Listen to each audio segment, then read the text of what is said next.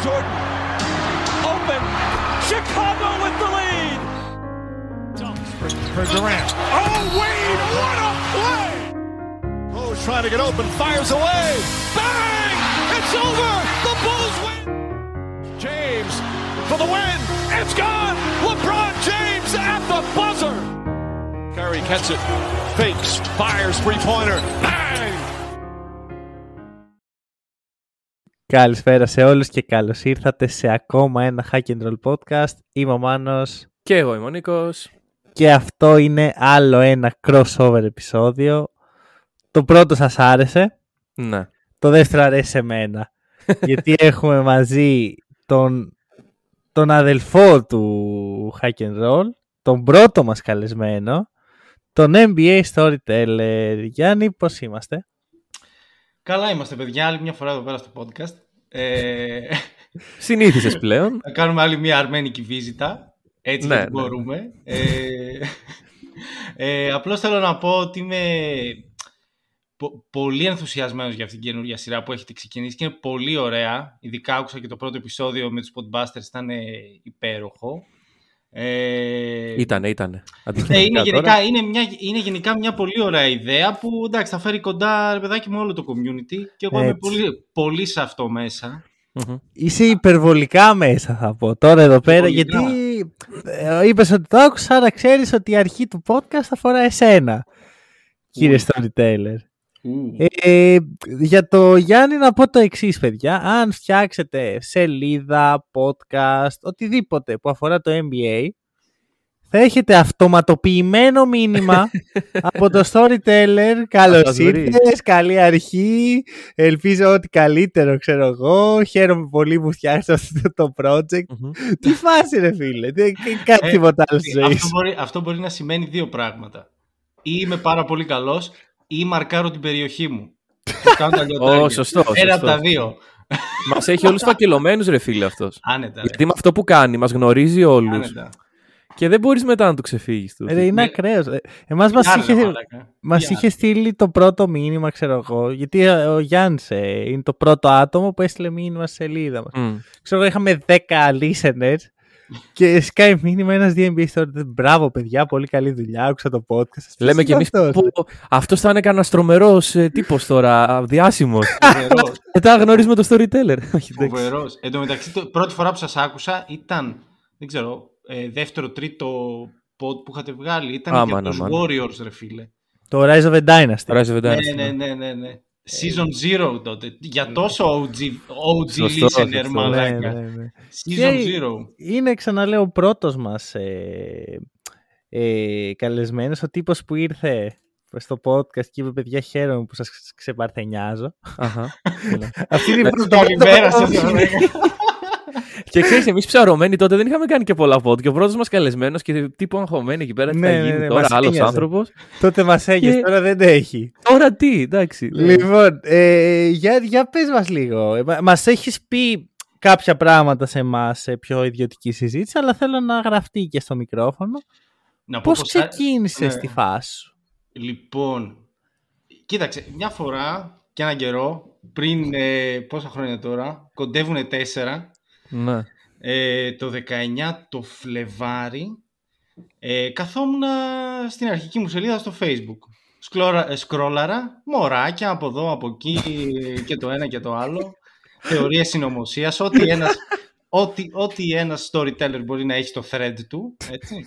ναι. Ε, και είχα και τις κλασικές ε, σελίδες NBA. Τότε, ξέρω εγώ, έπαιζαν πολύ Shake and Bake, ήταν και οι Podbusters, εντάξει, πιο πολύ με τα podcast οι Podbusters, NBA Greek Lovers και, και τα λοιπά και τα λοιπά και τα λοιπά. Αλλά μισό, μου μισό, έ- μισό, ναι. μισό. Αν κάποιος έχει θέμα που αναφέρθηκε το podcast του και η σελίδα του, δεν ναι, μας νοιάζει, είναι το crossover. Αυτό Να έρθει κάνουμε εδώ εδώ. και να μα το πει. Ναι, ναι, ναι, Αλλά μπορεί κα- να έρθει να Υπάρχει- μιλήσει, αλλά Όχι, δεν ρε. το βγάζουμε. Το ακούει και ένας νέος ακροατής, ε, θα πάει να τους ψάξει ρε φίλε, δηλαδή είναι όλοι Ναι, αυτοί, Γιατί είναι εμάς OGs, ρε. περίμενε. ε, Το... Ναι, είναι, να μάθει το είναι- shake and bake. Ναι. είναι όντως οι OGs, έχεις δίκιο. Ε, είναι οι OGs, 50 Shades of Basketball, Greek Sneak Collector, όλοι αυτοί Mm. είναι η, ας πούμε η πρώτη φουρνιά. Ε, των Ελλήνων ε, σχολιαστών στο community τέλος πάντων. Είναι αυτοί που είναι στην παρέλαση που βγαίνουν οι ναι. του, του πολέμου ή τέτοιοι και μετά ακολουθούν Ναι, οι ναι. υπόλοιποι. Είναι, Ναι, είναι αυτό σε κάπως φάση έτσι. πρώτη γραμμή, ρε παιδάκι μου. Ναι, Πρώτα ναι, ναι. κρατάνε το Έλα, λάβρο. πα- ξέρω εγώ. έλα παππού, έλα σε Διάφοροι. περάσω τον δρόμο. αυτό, αυτό. ναι.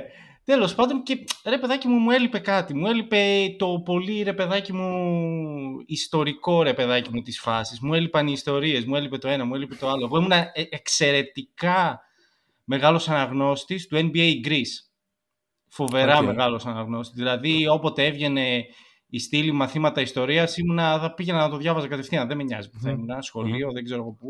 Θα πήγαινα να το διάβαζα γιατί μ' άρεσε. Μ' άρεσε που έβγαζαν στο κλαρί, ας πούμε, παίχτες που δεν ήξερα και μάθαινα Ναι. πράγματα, ιστορίες διάφορες άλλες. Ε, μ' άρεσε πάρα πολύ, ας πούμε, το review που έκαναν στα drafts κάθε χρονιάς. Οπότε ήμουν αναγνώστης πάρα πολύ και λέω, εδώ είσαι. Μμμ. Σου αρέσει να διαβάζεις ιστορικά στοιχεία, σου αρέσει να ανακαλύπτεις, ξέρω εγώ, τέτοιες ιστορίες περίεργες και αλόκοτος και το ένα και το άλλο, οπότε γιατί να μην τις μοιραστείς και με τον κόσμο, να το μάθει ρε παιδάκι μου ποιος είναι να το μάθει, να γελάσουμε λίγο, να στενοχωρηθούμε λίγο, έτσι, όλα μέσα Να σε στο- ρωτήσω στο μπάσκετ. κάτι εγώ. Γιατί πιστεύω, βρε παιδί μου, όταν μου έρχεται στο μυαλό ιστορικά στοιχεία του NBA, εσύ μου έρχεσαι πάντα. Ε, τον τελευταίο χρόνο, να το πούμε έτσι, Ναι. έχεις δει κάτι το οποίο να πεις αυτό φίλε δεν το ήξερα. Να σου... Κάθε μέρα. Αλήθεια. Κάθε μέρα. Κάθε... μέ- Γιατί, ας πούμε, ρε παιδάκι μου, το NBA, δηλαδή η πληροφορία η οποία βγαίνει Μμμ. από τα τόσα χρόνια ύπαρξης του NBA είναι τεράστια. Δηλαδή, Ναι. κάποια στι... δηλαδή θα πέσω σε κάτι πάνω που δεν το ήξερα, ρε παιδάκι μου.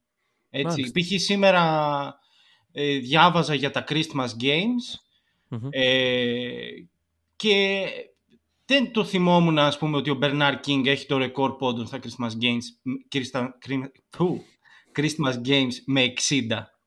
Δεν το Πάλι θυμόμουν. καλά που δεν βάλαμε quiz για τα Χριστούγεννα. Έτσι. ναι, ναι, ναι, ναι, ναι. Ουφ, ουφ. ναι. Μου φύγε ένα άγχος. είναι, Λοιπόν, είναι από τα πιο δύσκολα topics, ρε φίλε. Είναι από τα πιο δύσκολα topics τα, τα Εντάξει, Χριστούγεννα. ναι, προφανώς. Εντάξει, αλλά είναι πολύ πεπερασμένη πληροφορία, ρε, εσύ.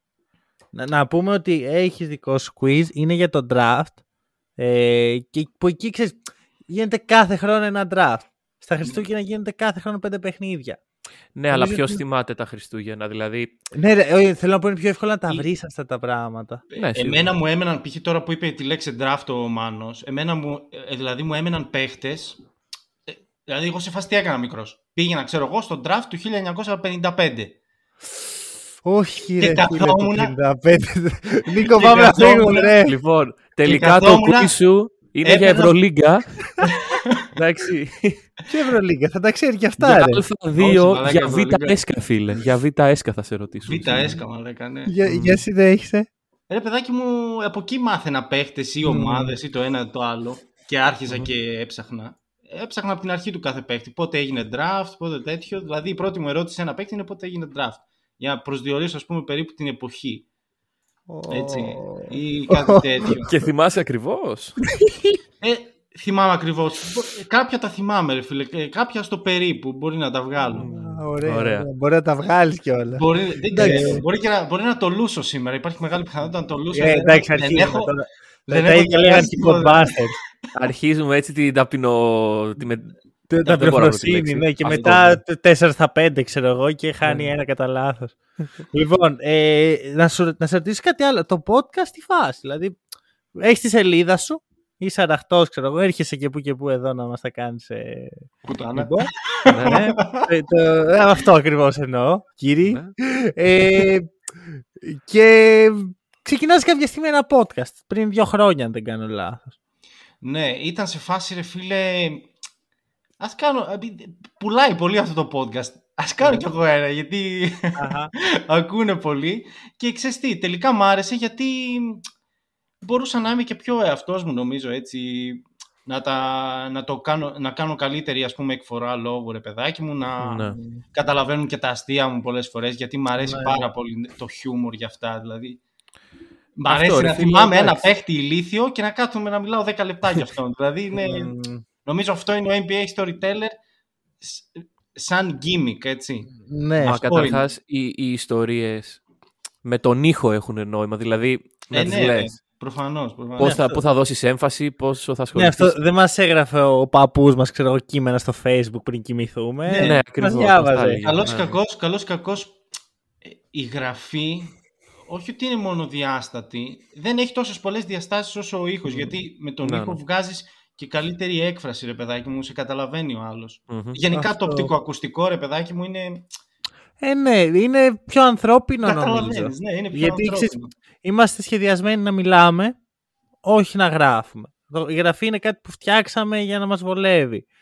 Ε, ο ήχος είναι κάτι που έχουμε έμφυτο μέσα μας. Ναι, ναι. Όχι ότι δεν Ε, υπάρχουν, όχι. ας πούμε, Εγώ αριστουργήματα. θα, θα σου ξέρω πω εγώ. ότι ε, μ' αρέσει πάρα πολύ το podcast του γιατί δεν υπάρχει στην Ελλάδα. Δεν υπάρχει κάτι Μμμ. αντίστοιχο.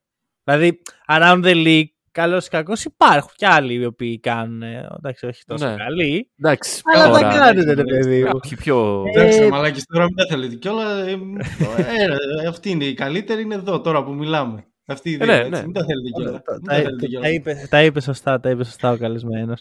Ό,τι πιο καλεσμένος, εμείς δεν Ναι, ναι, έχουμε. ναι. Εμείς είμαστε πλήρως αντικειμενικοί. Δεν είναι ότι θα του κόψουμε ότι Ναι, Μάλλον. ναι. και δεν μας αρέσει. εντάξει. Το, πε- το πενιντάρικο μετά, ε. Έτσι. Ναι, ναι, ναι. Και τελευταίο πράγμα που είχα ετοιμάσει. Ε, YouTube έχεις δει αρκετό φαντάζομαι. Δηλαδή ξέρεις, ξένο με, με ιστορίες, με παλιές έτσι, αναφορές. Ε, ναι, ναι, ναι. Δηλαδή, ε, πολύ Mike Κορζέμπα Μμμ. όταν, όταν ήταν σ- στα πάνω του. Όταν, Α, και ακόμα όταν νομίζω, έβγαζε ακόμα κανονικά βίντεο. ναι, ναι, ναι. Ε, μ' αρέσει πάρα πολύ το SB Nation. Πλέον Secret Base, δηλαδή βλέπαμε από παλιά.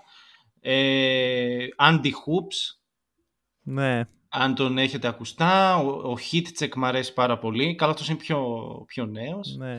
Έχουμε Ε, πολύ αυτής. παρόμοιες, ε, πα- πα- δηλαδή και NBA Greece διάβαζα και όλα αυτά τα κανάλια τα, ε- τα είδα λίγο ή πολύ. Ε, φαντάζομαι starters είχες δει όταν είχαν γίνει. Starters. Starters Αυτό. με, Και με εκείνον εκεί τον, τον, τον ομογενή, ας πούμε, που είχε φέρει... τον Das Melas. τον Das Melas, μπράβο. ναι, ναι. λοιπόν, ε, θα καλέσουμε και τους starters να ξέρετε σε crossover. Που είχε Τώρα- ένα ναι, συμπαρουσια- ναι. συμπαρουσιαστή ίδιο με τον Ραντούλιτσα, ρε μαλάκα. τον, τον, ε, δεν θυμάμαι το όνομα. Ναι, και ναι, τον ναι. είχε ντύσει Ραντούλιτσα και τον είχε δείξει στο Γιάννη, ρε μαλάκα. Και, Όντως. και του λέει, μήπως είναι αυτό, συμπαίκτης ο αυτός. Λοιπόν, η ερώτησή μου είναι, έχεις σκεφτεί να κάνεις κάτι με το YouTube; Ε, Ποτέ, δεν με ενδιαφέρει καθόλου. Αλήθεια. Πιστεύω θα σου πολύ καλός, φίλε. Ε, όσοι με ξέρουν μου το έχουν πει, ε, αλλά δεν θέλω. Εντάξει, Δεν, θέλω. Εγώ, δεν θα, μ' σου- αρέσει εγώ να... θα σου πω ότι όταν ε, ξεκινήσω, γιατί είναι στα πλάνα μου να υπάρξει το hack and roll videos, Ω, ε, θα υπάρξει πρόταση. Θα υπάρξει Εντάξει. και πίεση στο πρόσωπό Κοίτα. σου να Μμμ. συμμετέχεις. ε, εννοείται, εντάξει, θα συμμετέχω, ρε φίλε, εντάξει, γιατί είμαστε... Όχι, δεν έτσι. κατάλαβες. Θα το κάνεις, ε, θα, θα μπεις. Θα μπεις. Θα, σου, θα, σε, θα, θα Εντάξει, γίνεις δε- ε, για, σένα, YouTuber. για σένα και μόνο δεσμεύομαι Ω, ότι θα έρθω ε, όταν είναι να κάνεις το βίντεο θα έρθω. ρε. Δεν θα είναι ένα βίντεο, θα είναι πολλά. Λοιπόν, οκ. Ω, Ναι. ω, Γάμισες ρε μαλάκα. λοιπόν, Τώρα Έχω με πήγες, πρόβλημα, Γιάννη, δεν, πάει. δεν θέλω να δείχνω πολύ τη φάτσα μου. εντάξει, ρε Ξέρω. φίλε, θα, θα σε φτιάξω εγώ. μην Θα αγχώνεσαι. σε κάνουμε, θα σου βάλουμε Μην αγχώνεσαι. κάτι από Λοιπόν, πάνω. Θες να βάλω, θα βάλω μια μάσκα ρε μυστήριο ρε φίλε. Και θα έρθω. Θα είναι πολύ τηλεοπτικό Wow. αυτό. Θα- Ιδέες. Λοιπόν, Έχω το, το marketing mind, OK, αλλά δεν, ναι, τέτοιο, αυτό. δεν το προχωράω καθόλου. λοιπόν, παιδιά, επιφυλάσσομαι ότι όταν ξεκινήσω θα του βάλω και αυτό το μικρόβιο. Τώρα, ε, πάμε σε πιο... Αρχικά να θυμίσω ότι εσύ έχετε ένα υποβόσκον beef από το τελευταίο podcast. Αχα. Υφίσταται ακόμα αυτό ή τα έχετε βρει; Ε, Τι να έχουμε βρει με τον κύριο; Δεν μιλάμε, λέει. Εγώ δεν... Κοίταξε, εγώ σαν ανώτερος ε, Α, είσαι έχω, ανώτερο. Έχω, έχω προχωρήσει στη ζωή μου, δεν θέλω να συνεχίσω, ειδικά με, με ανθρώπους που υποστηρίζουν τους Lakers. Δηλαδή, θέλω, θέλω, να Κοίταξε. με, θέλω ρε παιδάκι μου να μην έχω πολλά πολλά. Δηλαδή, Αυτή- ένα γεια, γεια, σου, γεια σου, καλημέρα, τι κάνεις, πώς Καλημέρα, ναι. Εντάξει, εντάξει, το, το Ορίστε η dick pic κατανοώ. μου. Ε, εγώ,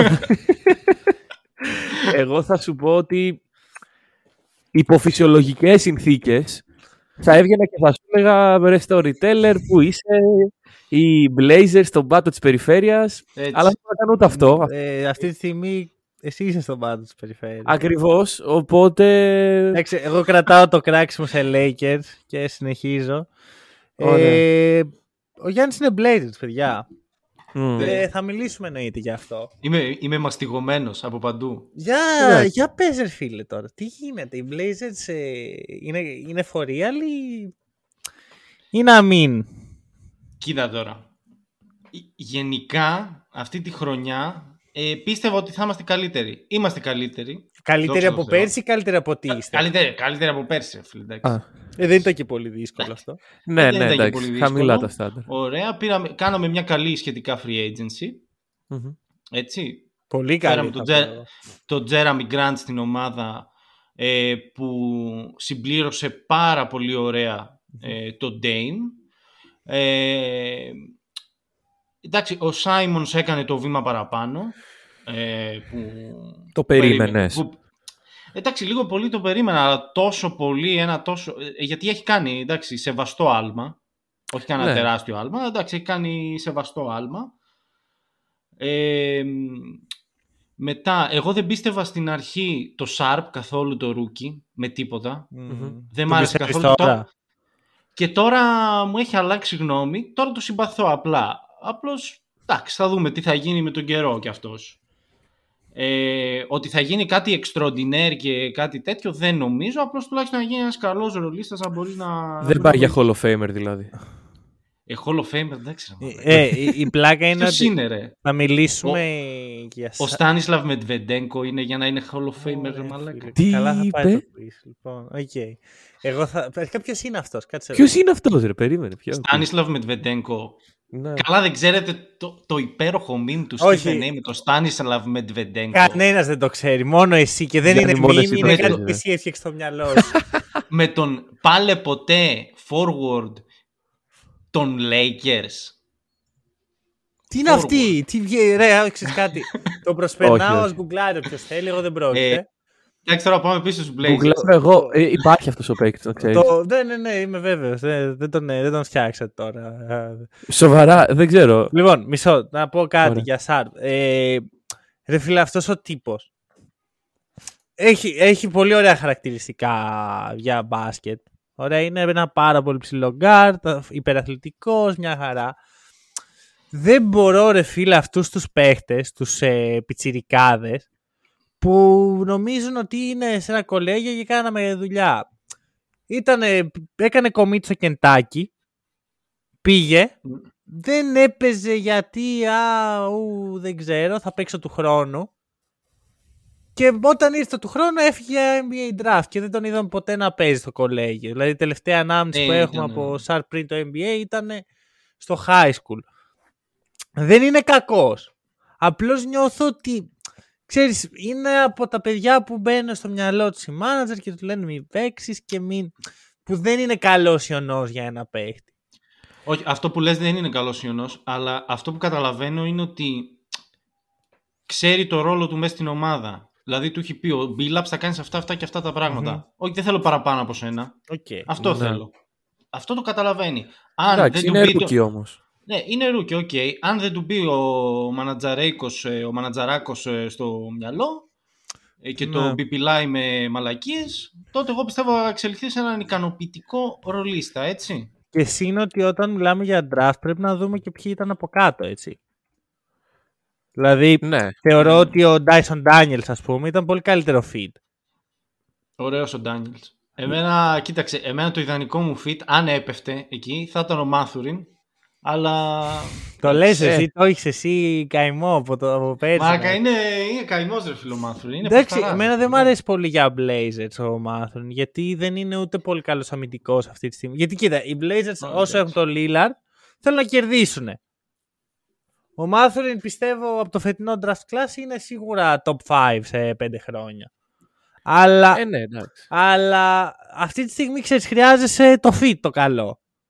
Ναι, ναι. Νομίζω ας πούμε Έτσι, ο Ντάνιελς με το μέγεθος και την άμυνα και τη δημιουργία ή ο Τζέιλεν Williams Αν και ο Williams δεν νομίζω ότι θα μπορούσε να προσφέρει στους Blazers. Ο Daniels, ναι, είναι καλή επιλογή. Και είναι και ψηλός, ρε φίλε. πολύ Αυτό, κι αυτός. αυτό. Ε, Είναι πολύ καλός. Εγώ να σου πω κάτι άλλο. Όπως λένε και οι φίλοι μας οι Αμερικάνοι, if it ain't broke, don't fix it. Δηλαδή, δουλεύει αυτό. Μέχρι στιγμής. Ναι, Θα δούμε, θα ναι. δούμε. Το θέμα είναι ξέρεις, και πού πάνε οι Blazers. Δηλαδή εσύ που τους βλέπεις. Ε... Ε, φέτος, Ναι, ναι. ε, τι ξέρω, ε, μάλλον μέχρι τον πρώτο γύρο. Όχι παραπέρα. Οκ. Άρα λες... Όχι λέ- παραπέρα. Αλλά εντάξει, είναι μια ικανοποιητική βελτίωση από πέρσι. Ναι. Βέβαια, Κοίτα. οι Blazers έχουν και ένα μόνιμο μαύρο σύννεφο με τη φυγή του Lillard. Δηλαδή από πάνω. Μ, Εντάξει, Δεν θα φύγεις. αλλά δεν συνεχώς. πολύ Δεν ακούγεται το ξέρω. φέτος. Ε, Όταν δεν ακούγονται πράγματα, τότε γίνονται. Εγώ, Ε, Εγώ αυτό εντάξει. ξέρω. βαρύ, βαρύ. Βαρύ είναι, Ενώ αλλά είναι εντάξει. στο 16-13 να φύγει ο Λίλα. Και να σου πω και κάτι, ρε, εσύ. Άμα οι Blazers βρουν τους Grizzlies στον πρώτο γύρο, εγώ δεν στοιχηματίζω στο Λίλα, στο Μωράν αντί στο Λίλα. Να σου Εγώ πω, θέλω ναι. να βρούνε τους Nuggets. Θα σου πω. Εγώ θέλω να Όπα. βρούνε τους Nuggets. Βαρύ. Να χάσουν από τους Nuggets, αλλά, αλλά όποτε παίζουν οι Blazers και οι Nuggets, αυτό το συζήταγα και με το 50 Shades. οποτε παίζουν αυτές οι δύο ομάδες, δεν ξέρω γιατί, αλλά μας χαρίζουν ματσάρες. Μμ, Ματσάρες. Δε- Δηλαδή, 19 αν είναι να αποκλειστώ στα 6 παιχνίδια, στα 5 παιχνίδια και τα 5 παιχνίδια τα γαμημένα δεν πάνε 4-1, θα είναι ματσάρες. Εντάξει, θα πω ότι φέτος είμαστε... Κάτσε ρε, περίμενε. όμως. Τι προτιμάς, να παίξεις με τους Grizzlies και να ε, κάνει μαύρο στο ξύλο το Μοράντ το Dame ή να, να παίξεις με τους ε, Nuggets και να χάσεις 4-1. ε, κοίτα, με τους Nuggets. OK. Κοίτα εδώ με τους τώρα. Nuggets. Παιδιά, πάει να μας το παίξει αντικειμενικός, Ε, εντάξει. Δεν τους είναι, Nuggets, ρε φίλε. δεν είναι αντικειμενικός. Είναι ότι έχει χάσει κάθε ελπίδα. Μάλλον Βλέπετε αυτό, Τι του μάλλον κάνανε, αυτό. ρε φίλε του παιδιού, Ναι, ξέρω, ναι, ναι. που πέρσι είχε έρθει εδώ πέρα. Εντάξει, έχουμε Αν Σάιμον και, και ε, να, να, Ναζίρ Λίτλ. Μαλάκα είναι και ο Ναζίρ. Είναι και... Α, όχι, εντάξει, θέλω τους ε, Grizzlies. Ναι, μπράβο, είναι και ο Ναζίρ. Θέλω τους Grizzlies να τους γαμίσουμε. τώρα. Κοίτα, το roster Μπράβο. των Blazers. Κακό δεν το λες. όχι, όχι. Είδατε τι έκανα εδώ. Το roster. Μέτριο. Ε, Μέτριο. δεν θα λέ- Κοίτα να δεις. Είναι ένα, ε, ένα roster με το Lillard μέσα. Άρα από εκεί έχουμε κάτι. Το fit ψιλοδουλεύει. Ξέρεις, δεν είναι σαν τα προηγούμενα χρόνια που είχες Lillard McCollum. Ε, όσα βάλουμε και όσα φάμε. Ναι. Μ' αρέσει, δεν το περίμενα ότι θα το πω αυτό, αλλά μ' αρέσει πιο πολύ το fit του Simons από του McCollum στους Blazers. Να ρωτήσω εγώ το, το Ναι. εξής. Μήπως άργησαν οι Blazers να ανακαλύψουν ότι δεν δουλεύει με τον McCollum; Μ, μπορεί αυτό. Ε, Ξέρεις τι, ήταν και πολύ fan favorite το CJ, οπότε... Εντάξει ρε φίλε. τώρα Ήταν, θα ήταν φέρω. λίγο δύσκολο. Γενικά, ξέρεις τι, η- το Portland έχει μια πιο δεμένη σχέση με όσους παίχτες περνάνε από εκεί. Μμμ. Το ίδιο και η διοίκηση και αυτά, Ναι. οπότε είναι λίγο δύσκολο. Όπως έγινε και με το Stotts.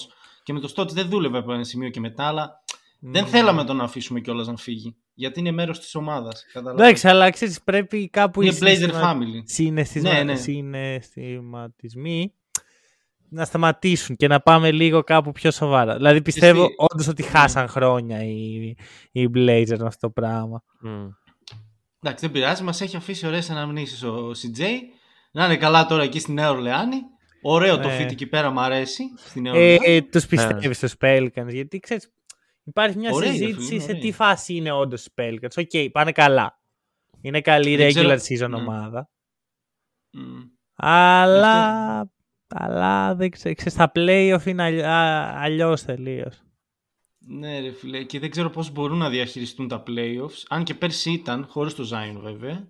Ναι. Ε, υπάρχουν παίχτες... Ε, εντάξει, ο- ο Zion νομίζω εντάξει, είναι ο καλύτερος παίχτης της ομάδας, αλλά δεν είναι αυτός που δίνει τον παλμό. Δηλαδή, τον Ποιος παλμό... πιστεύεις ότι. Αλβαράδο, φίλε. Ο Αλβαράδο. Αλβαράδο πη- πιστεύω μπαίνει μέσα στα αποδητήρια ή ξέρω εγώ ο Ingram. όχι ο Ingram βασικά. Ε, ή ο Μακόλουμ. Ο Αλβαράδο, ο Μακόλουμ αυτοί.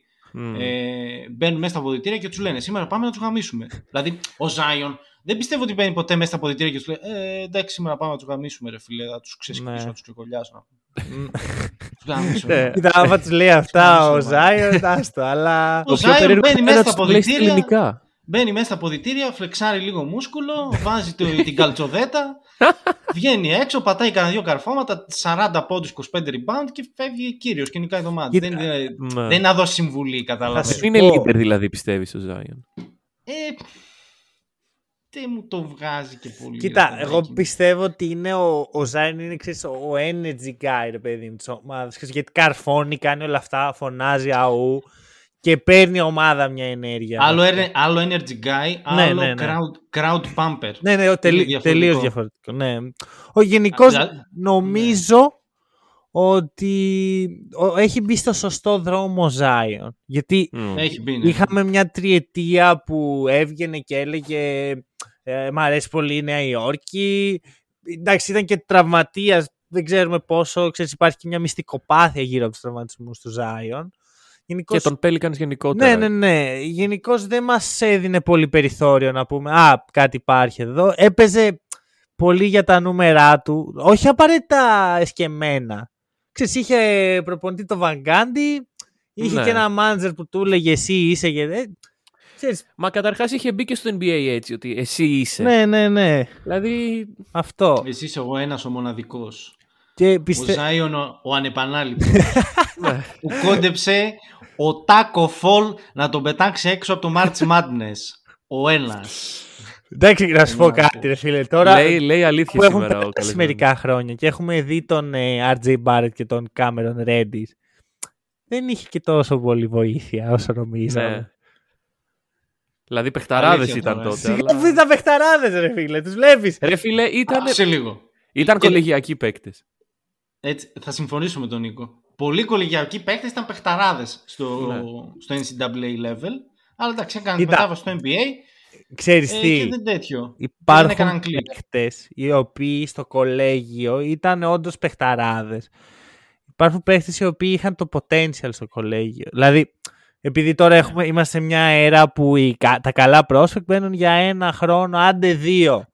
Ναι. Άντε δύο, στην πολύ ακραία περίπτωση. Τύπου να μην παίξεις πολύ καλά στην πρώτη και να πει κάθομαι άλλο ένα χρόνο. Ο RJ δεν ήταν όντως καλός παίκτης στο κολέγιο. Απλά είχε το potential γύρω του, είχε αυτή την άβρα ότι στο NBA θα γίνω καλός. Κοίτα, ο RJ είχε...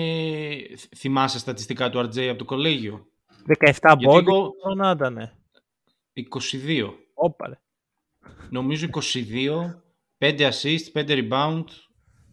Κάτσε να Michael επιβεβαιώσω. Jordan-esque. Όχι, να μην παρεξηγηθώ, Michael Jordan-esque, αλλά Οκ. εντάξει, όχι Michael, όχι Σύμφωνο. Michael Jordan-esque. Σύμφωνο. Κοίταξε, και είναι και στη φυλακή των Knicks. Δηλαδή, Ε, είναι και αυτό, ναι. είναι και Παιδιά, αυτό. θα σου πω, μπορώ να δικαιολογήσω τα πάντα.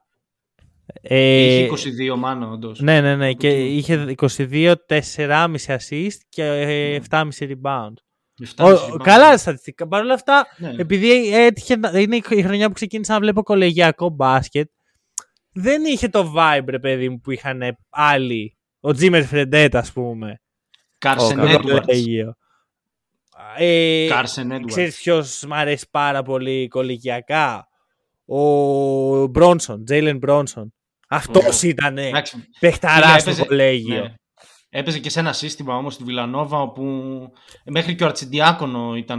Ναι, ναι, βγάζει ο- ο winners η αρχιδιάκονος. Βιλανόβα. Παρ' όλα αυτά, Διάκονο. γιατί είναι ο Αρτσιντιάκονο παιχταρά στο NBA. Δεν κατάλαβα. παιδιά, Τζέιλεν Όχι, ήταν πολύ καλός Μπρόνσον παίκτης στο NCAA. Ρε. στο NCAA ήταν ηγέτης, winner, ε, scorer, έκανε τα πάντα, ρε. Δεν, κο- top, top, από τους καλύτερους ε, κολεγιακούς παίχτες του, του αιώνα μας. Πάντως, να πω και κάτι, γιατί τώρα το λέμε για τους Knicks. Οι Knicks αυτή τη στιγμή στο roster τους έχουν όλους αυτούς τους παίκτες που συζητάμε. Εκτός από το Zion. Εκ των έναν Εκτός που από το- τους θέλανε. Ναι. Αλλά Αρτσιντιάκονο, Μπάρετ, Ρέντι, Μπρόνσον. Μπρόνσον, τα Bronson. πάντα. Και έχουν αρχίσει, Όλοι, όλοι είναι εκεί. και έχουν αρχίσει να ανεβαίνουν κιόλας. Να το πούμε κι αυτό. Έχουν, έχουν Ναι. τώρα 5-6 σερί παιχνίδια πάνε τάπα. Ε, ξέρεις τι, δεν είναι η νίκη, γιατί εγώ δεν ψαρώνω με νίκη στον Νίξ. Είναι simulation. Είναι ότι παίζουν καλά. δηλαδή, τους βλέπεις και λες, «Μμμ, OK». Δηλαδή, η άμυνα τους έχει δέσει, η επίθεσή τους βλέπεται. Εντάξει, δεν νομίζω ότι θα κρατήσει. Αλλά μπράβο, μπράβο Νίξ. Ε, εγώ να σου πω το εξής. Ε, Πώς έγινες Blazer. Δηλαδή δεν, δεν θα σου το πω εγώ, εσύ θα μου το πεις, αλλά. πώς, δηλαδή πότε και πώς από όλες τις Γιατί; ομάδες του NBA είπες «Α, αυτή είναι η ομάδα μου». Λοιπόν, ε, κοίταξε τώρα. Εγώ ήμουνα επίσης πολύ μεγάλος αναγνώστης ενός ε, περιοδικού που απευθυνόταν σε εφηβικό κοινό. Να το αναφέρω το περιοδικό για να μην μιλάω στον αέρα. Ναι. Ναι. Τι θα Οκ, μας ήμουν- κάνουν; Δεν ξέρω, διαβάζατε Sporty εσείς όταν ήσασταν μικροί; Α, ο, ε, Όχι, αλλά ακουστά. Εγώ διάβαζα και σε, σε ένα τεύχος εκεί το 8, Το το 7-8, το έπαιρνα Θυμάται κάθε το μήνα. ρε. τεύχος, ρε Όποτε φίλε. έβγαινε το έπαιρνα. Ε, είχε δώρο κάρτες ε, υπερατού, ξέρω εγώ, τέτοιες κάρτες. Μμμ. Μμμ. Ε, και μία από αυτές ήταν του, του Greg Oden. Α, Οκ. Καλά πήγε Εγώ αυτό. ψήθηκα πάρα πολύ με τον Greg Oden εκείνη την περίοδο, γιατί με, νίκ, με νίκαγε παιχνίδια στις κάρτες υπερατού. Έτσι. Ε, μετά γνώρισα και τον Brandon Roy. Από Και- κοντά. Ε, όχι, εντάξει. Ναι. από κοντά. Πήγε στα Μετά από τα Γιάννενα, παιχνίδια, ο από τα Brandon. παιχνίδια από, τα NBA, από το NBA Live και αυτά, ε, έπαιρνα πάρα πολύ τον Brandon Roy, Lamarcus Aldridge και από εκεί δηλαδή ήταν η πρώτη μου επαφή με τους Blazers εκεί πέρα, καλοκαίρι 2007 ας πούμε, όταν που είχε πρωτογίνει draft ο Oden. Και μ' άρεσαν, έπαιξα και το παιχνίδι, το είχα δανειστεί από κάτι ξαδέρφια μου, τους έπαιρνα συνέχεια εκεί πέρα, στο PlayStation 2 τότε. Μάλιστα. Και Ε, από εκεί ήταν, από εκεί ήταν κατάλαβα. που έγινα Blazers και μ' άρεσε. Και Εντάξει. μετά διάβαζα, ξέρω εγώ, και στο ίντερνετ. ας πούμε. λίγο κλασικό, δηλαδή περίμενα κάτι πιο ψαγμένο από σένα. Ε, Όχι. εδώ να, να νιώσω τυχερός γιατί η αντίστοιχη επαφή μου με το NBA μέσω ξέρεις, καρτών, αυτοκόλλητων, δεν θυμάμαι τι ήταν, ήταν ο Tracy McGrady όταν έπαιζε στους Rockets. Και θα ήμουν Α, τώρα... θα μπορούσες να Τώρα- σε, ρο- να σε rocket Κοίτα, δηλαδή. Άμα μιλάμε για πρώτη επαφή με το NBA, πρέπει να πάμε πίσω στο 2004. Κάτσε, ήμουν στα Κάτσε, ρε, πέντε πόσο χρονών. χρονών ήσουν, α; Και έβλεπε... Έξι. Α, και, για πες. Και είχα το NBA Live 2004 με Vince Carter στο εξώφυλλο Οκ. και, ε, και παίζαμε τότε εκεί πέρα με τα ξαδέρφια και το 6 είχα πάρει ξανά το NBA Live ε, Οκ. και Οκ. τότε ο αγαπημένος μου παίχτης ήταν ο Shaun Livingston στους Clippers. Ω, Wow. Καλά πήγε. Ο πρώτος- Γενικά οι αγαπημένοι παίκτες Μα- έχουν, ναι. είναι πολύ τυχεροί θα έλεγε κανείς. Ναι. Μανού Ginobili και Sean Livingston. Ναι, αυτοί οι ο, δύο. ο Μάνου μια χαρά. Τον Μάνου δεν ο τον Σον έκανες. Λίβινγκσον, ο Μπράντον Ρόι και ο Γκρέγκ Όντεν. Όχι, Ρε εσύ είναι butterfly effect το γεγονός ότι με το που τους έβλεπε ο Γιάννης ή έπαιρνε μια κάρτα τους ή κάτι τέτοιο, έπαιρνε πέφταν. Σαν κοτόπουλα. Ρε, είναι πολύ βαρύ. Εντάξει, βρήκες και εσύ, είπες, έχεις πει τέσσερις παίχτες Ναι. και οι τρεις είναι από τους πιο άτυχους, ξέρω εγώ. Έχουν σίγουρα χειρουργία από ό,τι πόντους, ας πούμε. δεν- ναι. Λοιπόν, οκ. ε, γιατί σε ρώτησα αυτό. Ήθελα να δω αν όταν ξεκίναγες στην ασχόλησή σου με τους Blazers είχες στο νου σου ότι είναι με διαφορά η πιο άτυχη ομάδα του NBA. Αυτό το ανακάλυψα μετά. Ήταν στην πορεία αυτό, ναι. Ε, μα δεν μου το είχαν Αυτό πει, το ανακάλυψα λέει. μετά. Όταν ξεκίναγα δεν μου το είχαν, δεν με είχαν ενημερώσει. Δεν το γράφανε Δεν με είχαν στους όρους. προειδοποιήσει να γίνω Ναι, ναι. Boston Celtics ή Los Angeles Καλά. Lakers. Όπα, όπα, όπα. είπα, να, είπα να υποστηρίξω κάτι διαφορετικό. Μισό. Καλά έκανες, μπράβο, δεν μας νοιάζει. Δεν, δεν Μας σε έχω αρέσει το ανάγκη. diversity. Αλλά όχι και τυχερή η Boston Celtics. Κάτσε ρε, Όχι και περίμενε. τυχερή η Boston Celtics. Περίμενε ρε Μάνο. Έχετε 17 πρωταθλήματα ρε. Μα- Αυτό είναι θέμα ικανότητας.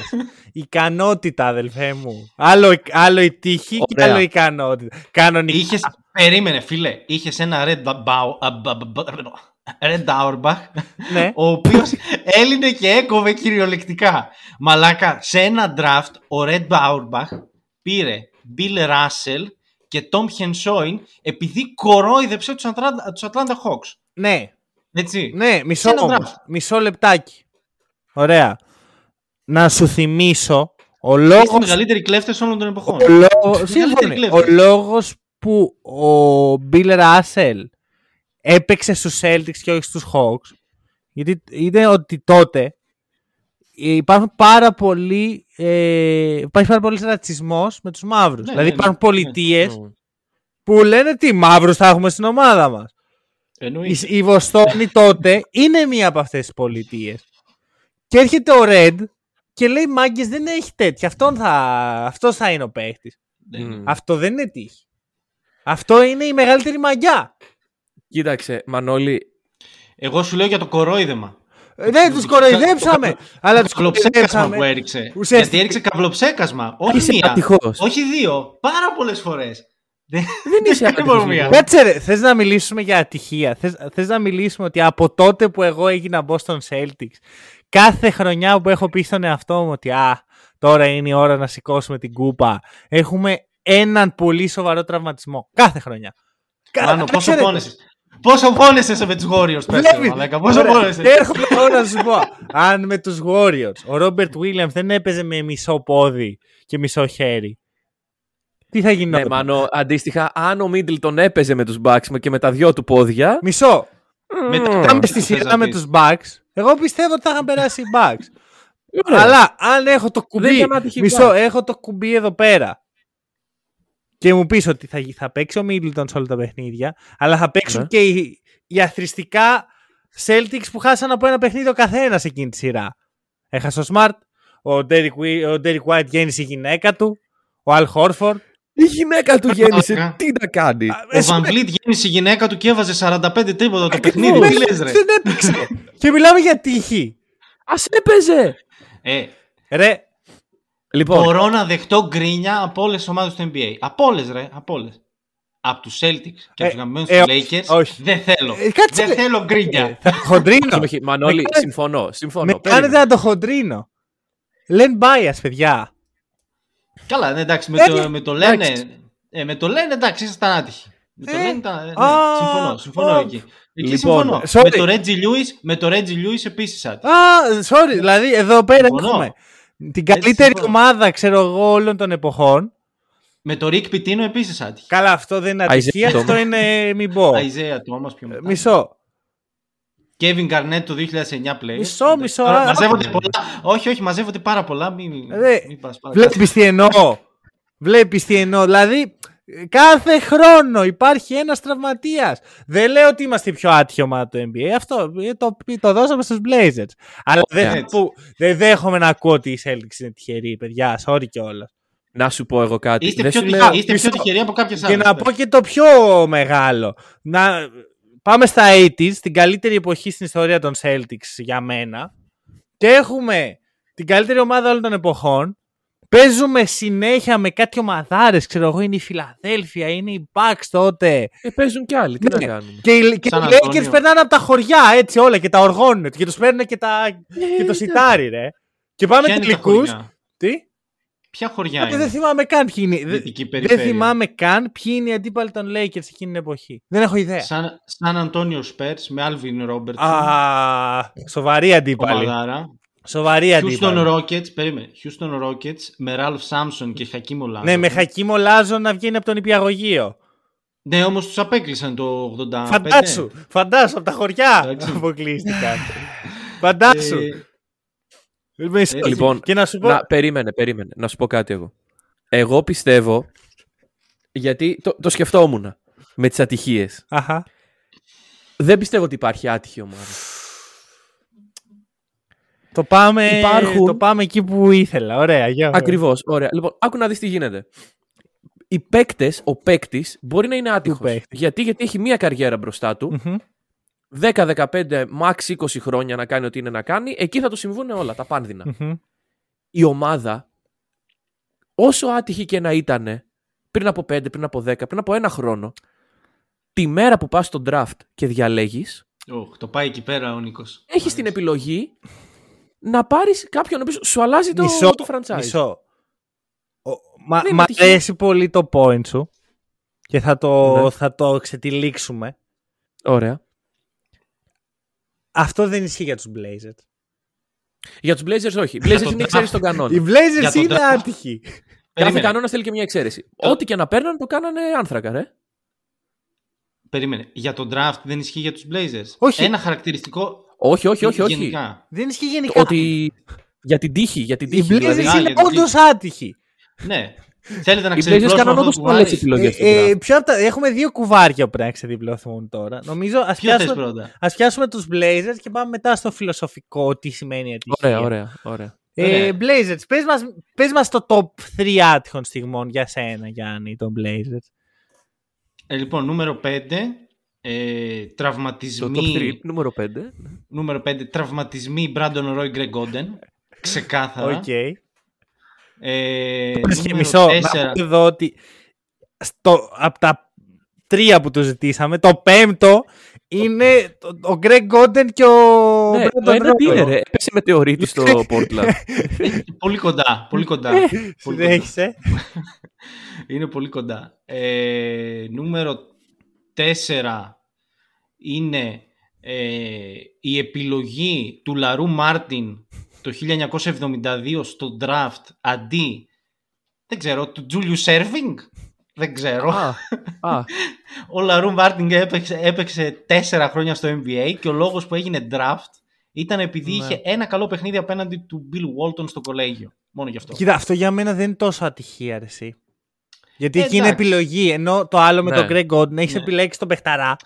Εντάξει, όμως είναι και μια άτυχη στιγμή. Γενικά μπορούμε να το πούμε. και επίσης μου τους τσουβάλιασες κιόλας. Έβαλες και ρόι μέσα. Δηλαδή. Ναι, είναι πολύ βάρη και, και Brandon Roy και Greg Oden. Δηλαδή θα μπορούσαν να είναι Εντάξει. δύο διαφορετικές άτυχες στιγμές. Ναι, ναι, ναι. Είσαι blazer, οπότε δεν δεν μπορείς να φανταστείς με, με τον όγκο της ατυχίας την οποία Το έχει συνηθίσει μα, πλέον. μας, αυτό, έ- δηλαδή, μας έχουν λούσει. Έχει σαν, σαν δεδομένο ότι ο Μπράντον Ρόι και ο Γκρeg Oden δεν υπήρξαν. ας πούμε. το έχεις σαν δεδομένο. Δεν λες, Αχ, κρίμα που τραυματίστηκαν. Έχεις μεγαλώσει την κουλτούρα του. ότι Αυτοί οι παίκτες ήταν για να τραυματιστούν. Τέλος. Τραυματίζονται. Ωραία, Ναι, σε- είναι, για συνέχισε. είναι η κατάρα τέτοια που έχει πέσει πάνω στο σωματείο. Δεν Για, ξέρω. για Μάλλον από το συνέχισε. Λαρού Μάρτιν. Ε, το 3 είναι οι τραυματισμοί του Bill Walton. Όπα, ρε, αυτό είναι Οκ. σίγουρα νούμερο ένα. Σίγουρα, σίγουρα. Όχι, Τι Σίγουρα. νούμερο. έχει πιο πάνω, ρε φίλε. Ε, ξανά draft έχω, ρε. Δύο περιπτώσεις Για, ξεχωριστές πε, draft. για πες τες και θα, θα σου πω γιατί πιστεύω ότι Ε, ο δύο Walton- είναι το, το, το κλασικό που εντάξει σχετίζεται και με το νούμερο 5 θα μπορούσαμε να είχαμε πάρει τον Durant αντί του Oden. Μμμ. Οκ, εντάξει. και το νούμερο 1 θα μπορούσαμε να είχαμε πάρει τον Michael Jordan αντί του Sam Bowie. Ωραία. Να σου πω... Που και, οι δύο, και ο Greg Oden και ο Sam Bowie ήταν καλοί παίχτες. δεν ήταν Εντάξει τώρα τι σαν βλάκες. Bowie, ρε, bro, κάτσε. Άκου λίγο. φίλε- Ο Sam Bowie ήταν καλός παίχτης. Απλώς είχε σάπια πόδια. Το ίδιο και ο Greg Oden. Καλοί παίχτες ήταν και οι Εντάξει, δύο. αλλά εδώ μιλάμε για Michael Jordan. Εγώ το Ναι, μόνο που ακριβώς. δέχομαι για Jordan είναι ότι το, όταν έγινε draft, στο roster υπήρχε ο Clay Drexler. Και οκ, αν μου πεις τι Clyde Drexler μου λες, αλλά ήταν ένας πολύ καλός παίχτης και ο Jordan ήταν από το κολέγιο. Δηλαδή, άντε να το περιμένεις ότι θα είναι ο GOAT των Jordan. GOAT μετά. Ναι. Κοίτα, ε, Αυτό το, θα το βλέπω μπορούσε- full σαν ατυχία εγώ. ε, θα μπορούσε ο Drexler να μετακινηθεί στο 3 για να παίξουμε. Ε, άντε να τα σκεφτείς τώρα αυτά, ρε φίλε. Εντάξει, Δεν- αλλά είμαστε Ρε, σε μια αν εποχή ξέρανε ότι του ο 80s, Τζόρνταν θα ήταν ο Τζόρνταν, χαίρομαι πολύ, θα τον Κοίταξε. παίρνανε. Είμαστε και σε μια εποχή στα 80s όπου χρειάζεσαι ένα ψηλό για να νικήσεις. Έτσι, έτσι Mm. ήταν η μέθοδος. Οπότε, γιατί να πάρω δύο guards, τι θα μου κάνουν δύο guards; Να, τους, Mm. να τους βάλω ένα τυχάρι εκεί μπροστά στη ρακέτα, δεν μπορούν να μπουν μέσα. Μμμ. Ε, Δεν ήξεραν ότι μπορούμε να βαρέσουμε και από το τρίποντο. ναι, ναι, ήταν. ναι, ναι. δεν το είχαν ανακαλύψει ακόμα. Θα σου πω το το εξής το για, πόσο καλό είναι το τρίποντο. για τον Bill Walton. Για μένα είναι, είναι η μεγαλύτερη ατυχία στην ιστορία του NBA. Ε, εντάξει, βγάζω έξω θανάτους και τέτοια πράγματα γιατί. Εντάξει. Εντάξει, τι να κάνεις τώρα. Είναι πολύ βάρη να, να το πας εκεί. Και εσύ είναι ότι οι περισσότεροι πρόοροι θάνατοι στην ιστορία του NBA ξέρεις, έχουν ξεκινήσει από κάπου. Ε, τι γίνεται όμως; Παίρνουν οι Blazers το πρωτάθλημα. Είναι η πιο νέα ομάδα που σηκώνει κούπα στην ιστορία του NBA μέχρι και σήμερα. Δεν υπάρχει πιο νέα. Με διαφορά κιόλας. Ε, πάμε στην επόμενη χρονιά. Ο Walton κάνει, έχει τη δύναμη του δαχτυλιδιού. Κάνει σημεία και τέρατα. Παίρνει το MVP, ξέρω εγώ, με- έχοντας παίξει τα μισά παιχνίδια και το κόβει ουσιαστικά. Δηλαδή Μμ. τε- τελειώνει εκεί το, το peak του Bill Walton. Μιλάμε για ένα παίχτη ο οποίος το peak του συγκρίνεται με peak τύπου Bill Russell, Kareem Abdul Jabbar, ε, top top περιπτώσεις center στην ιστορία της λίγκας. Δεν λέω ότι είναι τόσο καλός, λέω ότι είναι σε αυτά τα επίπεδα Ναι, το ναι. peak του. Ναι, ναι, ναι. ναι. Ναι. Ε, με μια ομάδα γύρω του που έχουν κερδίσει μαζί, έχουν βρει τον τρόπο, παίζουν ένα Είναι πάρα από- πολύ από- μοντέρνο στυλ παιχνιδιού για την εποχή. Με τον ε, Bill Walton να είναι ουσιαστικά ο facilitator της ομάδας και να είναι και ένας... Είναι ο, ο Jokic πριν το Jokic για την εποχή. Τρομερός παίχτης. Άλλη εποχή παίχτη. Και α, ε, στερείται την ευκαιρία η πόλη του Portland να ζήσει αυτή τη δυναστεία. Γιατί για μένα δεν μπορεί να μου το βγάλει από το μυαλό ότι θα έχει χτίσει μια δυναστεία. Η... Κοίτα, ε, είχαμε και ένα πολύ έξυπνο προπονητή. Είχαμε τον Jack Ramsey τότε, το 77, ο οποίος είχε φύγει από τους Clippers, San Diego Clippers τότε, ε, και είχε πάει στο Portland, οπότε έχτισε μια πάρα πολύ καλή ομάδα και μια ομάδα η οποία λειτουργούσε σαν ρολόι, με Lionel, με Lionel Hollins μέσα με, και με άλλους παίχτες. Ε, αλλά ήμασταν άτυχοι με τον Bill. Αυτό. Ο Bill Δηλαδή- είχε πάρα πολλούς τραυματισμούς, Μμμ. πάρα πολύ ξύλο τότε ε, και όταν είσαι και ένας παίκτης πάρα πολύ έξυπνος σαν τον Bill Walton και το ένα και το άλλο ε, είσαι ο κεντρικός στόχος της, απέ, της ε, αντίπαλης ομάδας ε, δόξα τω Θεώ όμως ο Bill ε, κατάφερε και βγήκε από αυτό το, το, το μαύρο και σκοτεινό σημείο που ήταν και θεωρείται πλέον ένας από τα, από τα μεγαλύτερα comeback Ναι. στην ιστορία Ναι. του NBA και ένας από τους καλύτερους sixth man στην ιστορία Ναι. του NBA. Θα μπορούσε, θα μπορούσε η ιστορία να έχει γραφτεί αλλιώς, θα μπορούσε... Δεν έχει πάρει τη δόξα που του Δεν- άξιζε, αλλά. Όχι, Και όχι, εδώ όμως σε καμία να, να περίπτωση, πω αλλά- και την άλλη πλευρά αυτού που έλεγα πριν. Εδώ είναι πολύ τυχεροί οι Celtics. Γιατί το να σου Ναι. κάτσει ένας Bill Σίγουρα. Walton έκτος παίχτης σε μια τέτοια ομάδα ε, είναι μεγάλη πολυτέλεια. Και ο Bill Walton ήταν από τους stars, ο οποίος ήταν full ανιδιοτελής Μμμ, και έπαιζε full στο ρόλο ναι. του. Stephen Curry Δηλαδή, τύπου. Ναι ρε, ξεκάθαρα από τους πιο ανιδιοτελείς ε, ψηλούς όλων των εποχών. Γιατί τότε οι ψηλοί σου έλεγαν δώσε μου την μπάλα Ναι. να βάλω εγώ καλάθι. Ναι, ο ναι. Bill Walton έσπαγε την μπάλα έξω. Βασικά δεν ο το Walton πήρε κάτι από τον ε, Bill Russell Ναι, ναι, ναι. ε, από τον τρόπο παιχνιδιού του και το. Γιατί άμα το δεις, έχει πλάκα. Γιατί ξέρετε, λέμε ότι οι center κερδίζουν και τέτοια. Μέχρι να έρθει ο. ο Χακίμ και ο Ρόμπινσον, οι παίχτες ξεκινάνε. Οι, οι καλοί ψηλοί, αυτοί που κέρδισαν, ξεκίνησαν πρώτα σαν facilitators. Μέχρι και ο Καρύμ, ο, ο νούμερο ένα σκόρερ όλων των εποχών, έδινε, μοίραζε πάρα πολύ παιχνίδι. Μμμ. Ε, ωραία. Ωραία. Οπότε συμφωνούμε ότι οι Blazers είναι η μοναδική ομάδα. Βασικά, όχι. Αν υπάρχει μία άτυχη ομάδα στην ιστορία του Ναι, NBA, είναι οι ναι, Blazers. ναι, Είναι οι ναι, Blazers. είναι οι Είναι οι Blazers. Blazers. Ωραία. Δεν υπάρχει. Είναι, είναι. Η ερώτηση είναι: υπάρχει άλλη; Ε, να μιλήσει λίγο ο Γιάννης, είπε ο Νίκος. Μ' άρεσε πολύ η άποψη του Νίκου. Ας Ε, μιλήσει ο Νίκος. όχι, εσύ να μιλήσει. Ε, Να μίλησε μιλήσω ο εγώ; Νίκος. Εσύ, Ωραία. δώσ' το, δώσ' το. Λοιπόν, τώρα άλλες άτυχες ομάδες είναι πάρα πολύ μεγάλη άτυχη ομάδα είναι και οι Clippers. Όχι, μισό πριν πεις Α. ποιος ήταν τι. Θεωρείς ότι υπάρχει ατυχία σαν έννοια; Βγάζουμε τους Blazers Ναι. έξω. είπαμε. Συμφωνείς ή διαφωνείς με το take μου, βασικά. Αυτή είναι η ερώτηση. Κοίταξε, η ατυχία υπάρχει, υπάρχει, υπάρχει σαν φαινόμενο, ρε παιδάκι μου, στο NBA, εννοείται και υπάρχει, όπως σ- σε όλα τα επίπεδα της ζωής υπάρχει ατυχία, έτσι. Ε, αλλά είναι πολύ fluid. Κατάλαβες, μπορεί να, για μένα μπορεί να εμφανιστεί σε πολλές μορφές. Είτε είναι μια λάθος απόφαση, είτε ένα τραυματισμός, είτε, είτε, είτε, είτε. Ναι. Κατάλαβες. Απλά εντάξει, εγώ να το κάνω λίγο paraphrase. Δεν δέχομαι, εκτός από τους Blazers, είπαμε τους βγάζουμε έξω, ομάδες να επικαλούνται την ατυχία Ναι, τους. Ότι ήμασταν Δηλαδή, πάντα άτυχοι. Ναι. Ακριβώς. Δηλαδή οι Clippers τώρα που έφερε σαν παράδειγμα ο Γιάννης. Να πάνε φέτος οι Clippers να χάσουν ε, με την ομαδάρα που έχουν ε, στον πρώτο γύρο και να πούνε εντάξει οι Clippers είμαστε, είμαστε άτυχοι. Μμ. Αυτό εντάξει, το, το, θα το δεχτώ. Ή να πάνε μετά από 10 χρόνια οι Knicks και να πούνε εντάξει ρε παιδιά, περιμένατε, οι Knicks είμαστε. Ναι. Όχι ρε φίλε, στο χέρι σου να το αλλάξεις. Ε, και εγώ εκεί πάω. ρε εσύ. Κοίτα, βέβαια για τους Clippers, αν υπήρχε ένα, α, ακόμα μια άτυχη ομάδα, θα έβαζα Εντάξει, ρε σίγουρα φίλε. τους Clippers. Είναι το νούμερο 2 η Clippers. Ναι. το είναι, νούμερο είναι, δύο. εντάξει. Ε, Πολλά ε, σκάνδαλα. Απλά Πάρα ξε- πολλά ξέρεις πράγματα. τι, ε, ε, εντάξει, ο Γιάννης έχει κάνει και ένα ωραίο επεισόδιο αφιερωμένο στους Clippers. Οι Clippers υπάρχει έτσι μια, μια άβρα ότι το αξίζουν αυτό που παθαίνουν. Κατάρα. Ναι. Λόγω του Donald Sterling. Ένα- οι Blazers ένα τι all- κακό έκαναν ρε φίλε. Τους καταράστηκαν Τίποτα, και ρε. Οι τσιγκάνα. Blazers είναι τα καλά παιδιά του NBA. Δεν ξέρω. Δεν ξέρω τι, τι, τι έκαναν στον εμφύλιο πόλεμο εκεί στην Αμερική του Portland και τους εκδικούνται οι μπασκετικοί θεοί μέχρι, μέχρι να, να μας πάρουν το σωματείο όπως έγινε στο Seattle και να μας το πάνε στο, στο, Las Vegas. στο Mexico City, ξέρω εγώ, στο Las Αυτό Vegas. θα είναι βαρύ. Αυτό θα είναι Νάτος, βαρύ. Μπαίνει, Αυτό θα μπαίνει είναι το στο, πιο βαρύ. μπαίνει στο concept όμως του, του Μεξικό. Μμμ. Και εγώ Μεξικό θέλω, Γιάννη.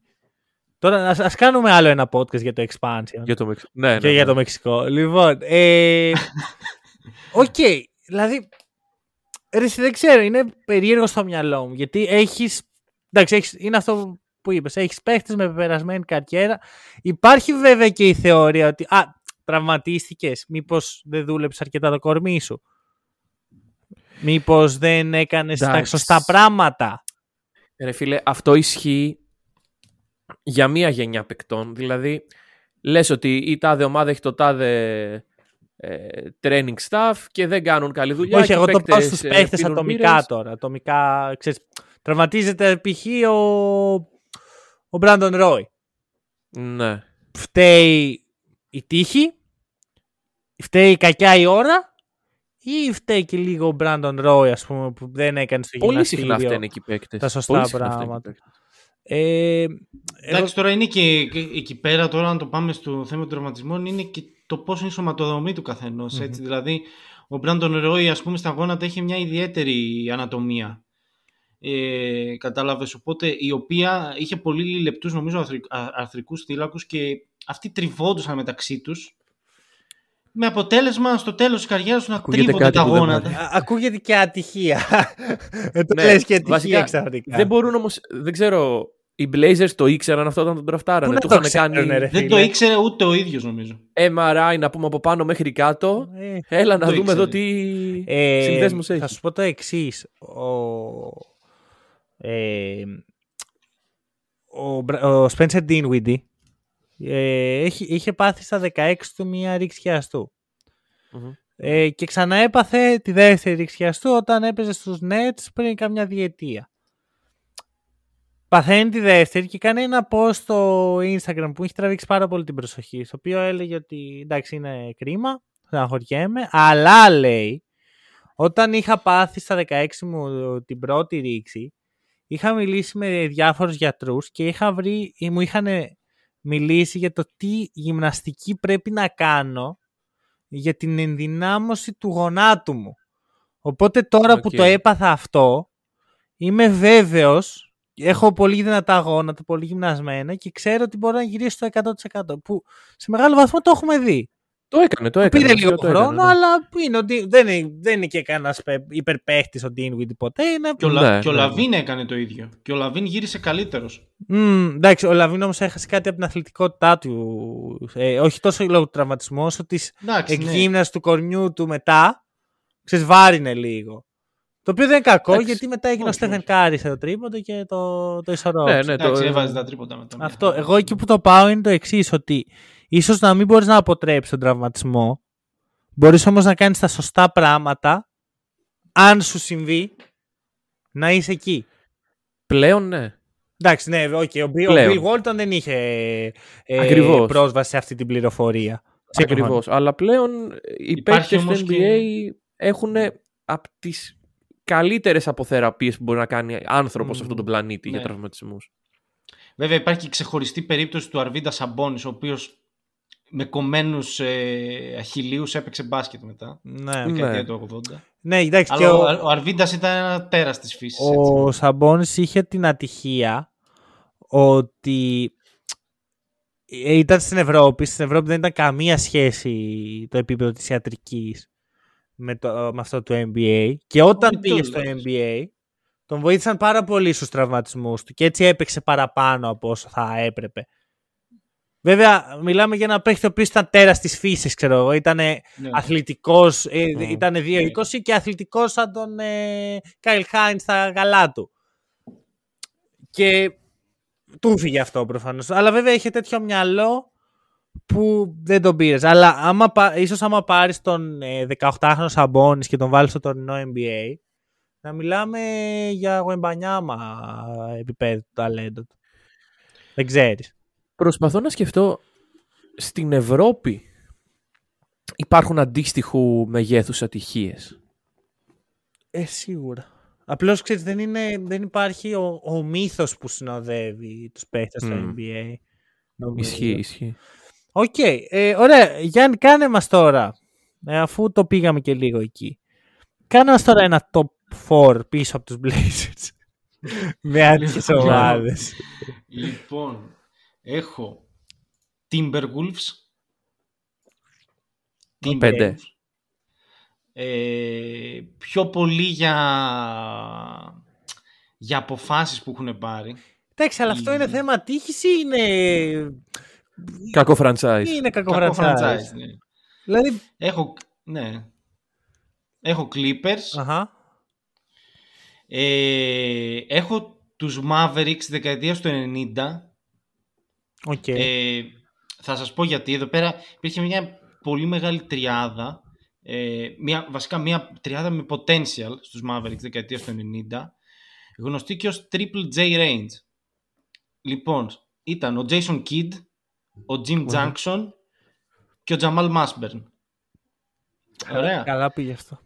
οι οποίοι, οι οποίοι ε, πήγαν στον Dallas μέσω draft έτσι, και είχαν συνθέσει μια ωραία τριάδα, όλα καλά, όλα ωραία, μέχρι που τσακώθηκαν για μια γκόμενα και έσπασαν. Εντάξει. Ε, μ' αρέσει πολύ που αναφέρεις το Τζαμάλ Μάσπερ. Γιατί ξέρεις, μπορεί να ξεκινήσει μια τελείως άλλη συζήτηση περί κακοτυχίας. Γιατί ο, Μα, ο, ο, Μάλσπερ- ο Μάσπερ, το πρόβλημά του ας πούμε, ήταν ότι είχε μεγαλώσει σε περιοχές περίεργες και ήθελε το bug και ήταν λίγο αντισυμβατικός. Κάτι σαν τον Άλαν Άιβερσον επί δύο ας πούμε, σε, Λα- σε αλήθεια. Latrell Sprewell. κάτι Αυτό. Και έρχεσαι Ναι, και έρχομαι τέτοια και σου κατηγορία. λέω τώρα. Είναι βλάκας ο Μάσμπερ που έχει μάθει έτσι ή είναι άτυχος που μεγάλωσε σε γειτονιές που σκοτώνανε κόσμο με όπλα; Ω. και δεν ήθελε να είναι εκεί και έκανε ό,τι μπορούσε για να πάρει, να εξασφαλίσει το εύκολο χρήμα. Είναι, μετά πάει, ξέρεις, πας σε μια τρύπα, μια φιλοσοφική συζήτηση που δεν, μπο- δεν τελειώνει ποτέ. Ναι. Άμα το καλό σκεφτείς. Ε, μετά, ρε φίλε, είναι όλοι οι κοινωνικοπολιτικοί παράγοντες γύρω από το πώς είναι ο Ε. παίκτης, πώς τον έχουν διαμορφώσει. Βλέπεις όμως. Ναι, Όπως ναι, και ναι, όχι, τώρα έχεις δίκιο υπάρχει σε και αυτό. άλλη, το, το άλλο επιχείρημα ότι οι παίχτες που το συζητάμε με τους Podbusters την προηγούμενη φορά ότι οι παίχτες τωρινοί είναι τόσο βολεμένοι και καλομαθημένοι γιατί δεν έχουν πεινάσει που δεν θα φτάσουν ποτέ το στάτους του Τζόρνταν, του Λεμπρόν, του Λάρι Μπέρντ αλλά Ναι. που απ' τη μία είναι καλό, μια χαρά χαιρόμαστε που η κοινωνία μας προοδεύει και δεν χρειάζεται να πεινάει ο κόσμος Απ' την άλλη, ξέρεις, μπορεί να έχουν μεγαλύτερο ταλέντο και να μην το δείξουν ποτέ. Γιατί δεν. Δεν βγάζουν τη σπίθα που θα βγάζανε αν εξαρτώταν η ζωή τους από αυτό. αυτό. Και- Ναι. Ξέρεις, είναι πολλά, ρε φίλε. Μπορούμε να κάνουμε ένα τετράωρο podcast πάντα. Ου, χαλαρά. ε, ξέρεις, το, το αναφέρω ξέρεις, για να γραφτεί, ρε παιδί μου, να υπάρχει. Γιατί δεν μπορούμε να τα αναλύσουμε όλα αυτά. Μμμ. Οκ, συνέχισε, Γιάννη. Έχεις άλλη μία ομάδα να βάλεις. Ε, ήθελα να βάλω τους Kings. Σακραμέντο. Σακραμέντο. Όχι. Σακρα- Όχι. Αλλά όχι, ο, Μάνο είναι πολύ ψημένος με Kings το τελευταίο καιρό, οπότε ναι. στην post Αντελμαν, Ρικ Αντελμαν έρα, που εντάξει ήταν πολύ περίεργο σωματείο οι Kings, ε, αλλά θα επιλέξω... Είναι τρομερό. Εντάξει, τώρα έχουν κάνει βήματα προόδου, ας πούμε. Ναι. Πάνε καλύτερα, εντάξει. Ε, αλλά θα επιλέξω να βάλω ξανά 90s, θα πάω με τους Magic. Περιμένω να ακούσω Boston Celtics. Δεν θα, θα 17! 17. μπορούσε. 17, Θα φίλε. έπρεπε να είναι 27. Θα Ε, μπορούσε... ρε, εντάξει, π- π- κάτσε. Να πάρω και, και άλλη τίποτα. Άστα να μιλήσει. Δηλαδή, Κοίταξε, Ναι, οι όχι. Celtics μόλις μπήκαν στα, ni- στα 90s γαμήθηκε ο Δίας. Δηλαδή τραυματίστηκε ο Μπερντ, πέθανε ο Ρέτζι Λιούις. Κάτσε, τι έγινε. Τι έγινε, Νίκο; Ρε Ήταν φίλε, άτυχη η περίμενε. Celtics κάπου. Έτσι. Ήτανε, Και οι δεν σου Lakers- λέω ότι Και οι δεν Lakers ήτανε. ήταν άτυχοι στα, στα 90s, έτσι. Άτυχη. Το- Εντάξει, έπαθε AIDS ο Magic. Magic. Τότε. Ε, Οκ, Ο σίγουρα. Magic. σίγουρα. Έτσι. Αν και είχε τελειώσει, ρε φίλε, η δυναστεία. Κακά τα ψέματα. στα μισά 90s βασικά, γιατί μετά πήραν τον Σακ, πήραν τον Κόμπι. Ναι, ρε φίλε, κοίταξε. Δεν... άλλο το έχω κάποιες ατυχίες και άλλο το είμαι άτυχος. Ατυχίες θα τύχουν σε όλες τις ομάδες. Δηλαδή, όπου και να κοιτάξεις, υπάρχουν ατυχίες. Σωστό είναι αυτό. Εντάξει, Το να έχει πεις σύμφωνο. είμαι άτυχος. Έχεις 17 πρωταθλήματα, ρε φίλε, και εγώ έχω άλλα τόσα. Δεν... Κοίτα τους Blazers να πούμε εδώ πέρα Εντάξει, τι έχουν είπα, τραβήξει ρε, τα παιδιά. είπαμε, Θα είναι- μπορούσαμε να είχαμε 15 πρωταθλήματα. Ρε. Ε, μα- μα δεν, το Θεό. έχουμε, δεν έχουμε γιατί είμαστε Thug Life. εντελώς. Όπως οι Ναι. Sacramento Kings παίζουν σε μια δικιά τους λίγκα. Που το να μπει στα playoff είναι ένα πολύ σημαντικό επίτευγμα. Είναι πρωτάθλημα. ναι. Ωραία, και θα το πανηγυρίσουμε όλοι μαζί στην πλατεία του Sacramento όταν έρθει η ώρα. ε, όλοι, όλοι εμείς οι τίμοι Σαγκραμεντιανοί. τον 7ο ουρανό όλοι Ομόνια, αδέλφια θα λέμε. Ακριβώς, ακριβώς. ε, στο Sacramento. Όπως λοιπόν οι Kings παίζουν σε αυτό, οι Blazers παίζουν σε μια δικιά τους λίγα που η ατυχία χτυπάει μόνο αυτούς. δεν χτυπάει δεν κανέναν. μπαίνουν σε αυτές τις συζητήσεις. Δεν, δεν υπάρχει επιχείρημα. Α, δεν είσαι άτυχος γιατί υπάρχουν και οι Blazers. ναι, Τι ναι. Εδώ, έχουν σπάσει το κοντέρ. Δεν υπάρχει Είναι- άλλη άτυχη ομάδα. Πάει να γίνει, ξέρω εγώ, μια ομάδα άτυχη. Και είναι στην κρεμάλα οι Blazers και αυτή η ομάδα. Γυρνάνε οι Blazers και τους λένε first time. είναι το κλασικό μήμα αυτό, ρε. Ή το άλλο ρε φίλε, ότι σκέφτεσαι πω, ξέρω εγώ, είμαι η τάδε ομάδα και τραυματίστηκαν ταυτόχρονα και οι πέντε βασικοί μου και παίζω τελικούς NBA. Well, ναι, Και οι Blazers σε φάση, ε, εντάξει, δεν βλέπω- έχω δει και χειρότερα. δεν βλέπω κάτι άτυχο σε αυτό. Έφτασε, Ναι, τουλάχιστον ναι. έφτασε, Ναι, ναι. έφτασε μέχρι τους τελικούς. είναι, ο- είναι ο θείος ρε οι, οι Blazers. Εγώ στην ηλικία σου Ναι, ναι, ναι. Τραυματιζόταν ο. Πώς είναι ο, ο θείος storyteller, ρε παιδί μου; Ακριβώς, είναι, Είναι και και οι οι Steve Blazers. Blazers. Ναι, Τώρα ναι. όλα συνδέονται, παιδιά. Τώρα ό- όλα έχουν κάνει τη σύνδεσή τους. Ε, και να, ολο- να, να ολοκληρώσω για τους Magic αυτό που έλεγα. Ε, είναι ξεκάθαρα η σχέση μεταξύ Σακ και Πένι και Μμμ. ο τραυματισμός του Πένι, έτσι, που ο οποίος, ο οποίος Πένι θα μπορούσε να έχει γίνει ένας εκ των καλύτερων point guard που έχουν περάσει ποτέ. Ε, πολύ κοντά στο παιχνίδι του, ε, ψηλός guard δηλαδή με assist, με rebound, πολύ κοντά στο παιχνίδι του με το Magic Johnson. Πολύ καλύτερο σουτέρα από τον Johnson. Ε, αλλά ε, είχε το σάκ στην ομάδα, τα πήγαιναν καλά, έφτασαν τελικούς. Εντάξει, σκουπίστηκαν με τους Rockets. Ε, αλλά μετά ακολούθησαν οι τραυματισμοί. Ο Σάκ το πήρε λίγο πατριωτικά, εγωιστικά, όπως το παίρνει κάθε Took φορά. it personally. Ναι. Ε, να πω πάντως Και ότι το σπασαν. δέχομαι ότι ήταν λίγο άτυχη. Ε, Ήταν, ήταν. Αλλά Ήταν, ήταν πολλές φορές άτυχη μάτια. 92-93 οι Magic έχουν τα πρώτα pick. Και είναι, ξέρεις, είναι πρόσφατα expand ε, ομάδα και πά, παίρνουν εκεί πρώτα pick να έχουν να γουστάρουν. Δηλαδή, Πασόκ. απ' τη μία ναι, Σοκάρα. αλλά με το, με το που ντραφτάρεις όμως τον Σακ, ε, δεν είσαι και τόσο άτυχος. Είναι αυτό. Κάθε ομάδα στο NBA Όχι, μπορούμε, ναι. να κάνουμε, μπορούμε να κάνουμε ένα Μμ. case ότι είναι άτυχη. Ακριβώς. Αλλά και κάθε ομάδα έχει και τις τυχερές της. Εκτός από τον Blazers. Ναι, ναι. Ναι, ναι, ναι. Εκτός από τους Blazers που είναι μόνο μαυρίλα. Αυτό. Νομίζω, ρε φίλε, να σου κάνω... Είμαστε εντάξει όμως με αυτό. Δηλαδή, ξέρεις τι, έχουμε αποδεχθεί τη μαυρίλα. Και, ε, στο, το να αποδέχεσαι ε, τη μαυρίλα και το τι, τι πρόβλημα έχεις είναι το πρώτο στάδιο προς, προς μια Για να το σωστή θεραπεία. καταπολεμήσεις. Ναι, προς, Ναι, προς ναι, μια ναι, σωστή σίγουρα. θεραπεία. Έτσι. Μ' Είμαστε, αρέσει έχουμε αυτό αποδεχθεί που λες. το τι είμαστε. Αλλά θέλω να σου Οπότε- κάνω μια ερώτηση. Περιμένουμε, περιμένουμε το 2100 να πάρουμε το πρωτάθλημα. Ε, Εντάξει, Θέλω να σου κάνω κοντεύουμε. μια κοντεύουμε. ερώτηση. Περνάς καλά ε, την τελευταία μία ώρα που συζητάμε αυτά τα πράγματα. Πώς, πώς είναι για εσένα; Ε, αλ, α, αλόκοτα, αλλά περνάω και λίγο καλά. Okay. Δηλαδή δεν μπορώ να με Ναι. χαρακτηρίσω ακριβώς τώρα αυτή τη στιγμή. Είναι, ε, ξύνουμε λίγο πληγές. Ε. ξύνω πληγές, αλλά τα θυμάμαι και λέω εντάξει ρε φίλε, οκ, έγιναν. Ε, προχωράμε, η ζωή προχωράει. Υπάρχουν Εντάξει. καινούργιες ατυχίες για να ξεκλειδώσουμε. Μπορούμε και χειρότερα. Μπορούμε και κα- καλύτερα. Οι Χειρότερα. Blazers είναι η ΑΕΚ του NBA. Okay.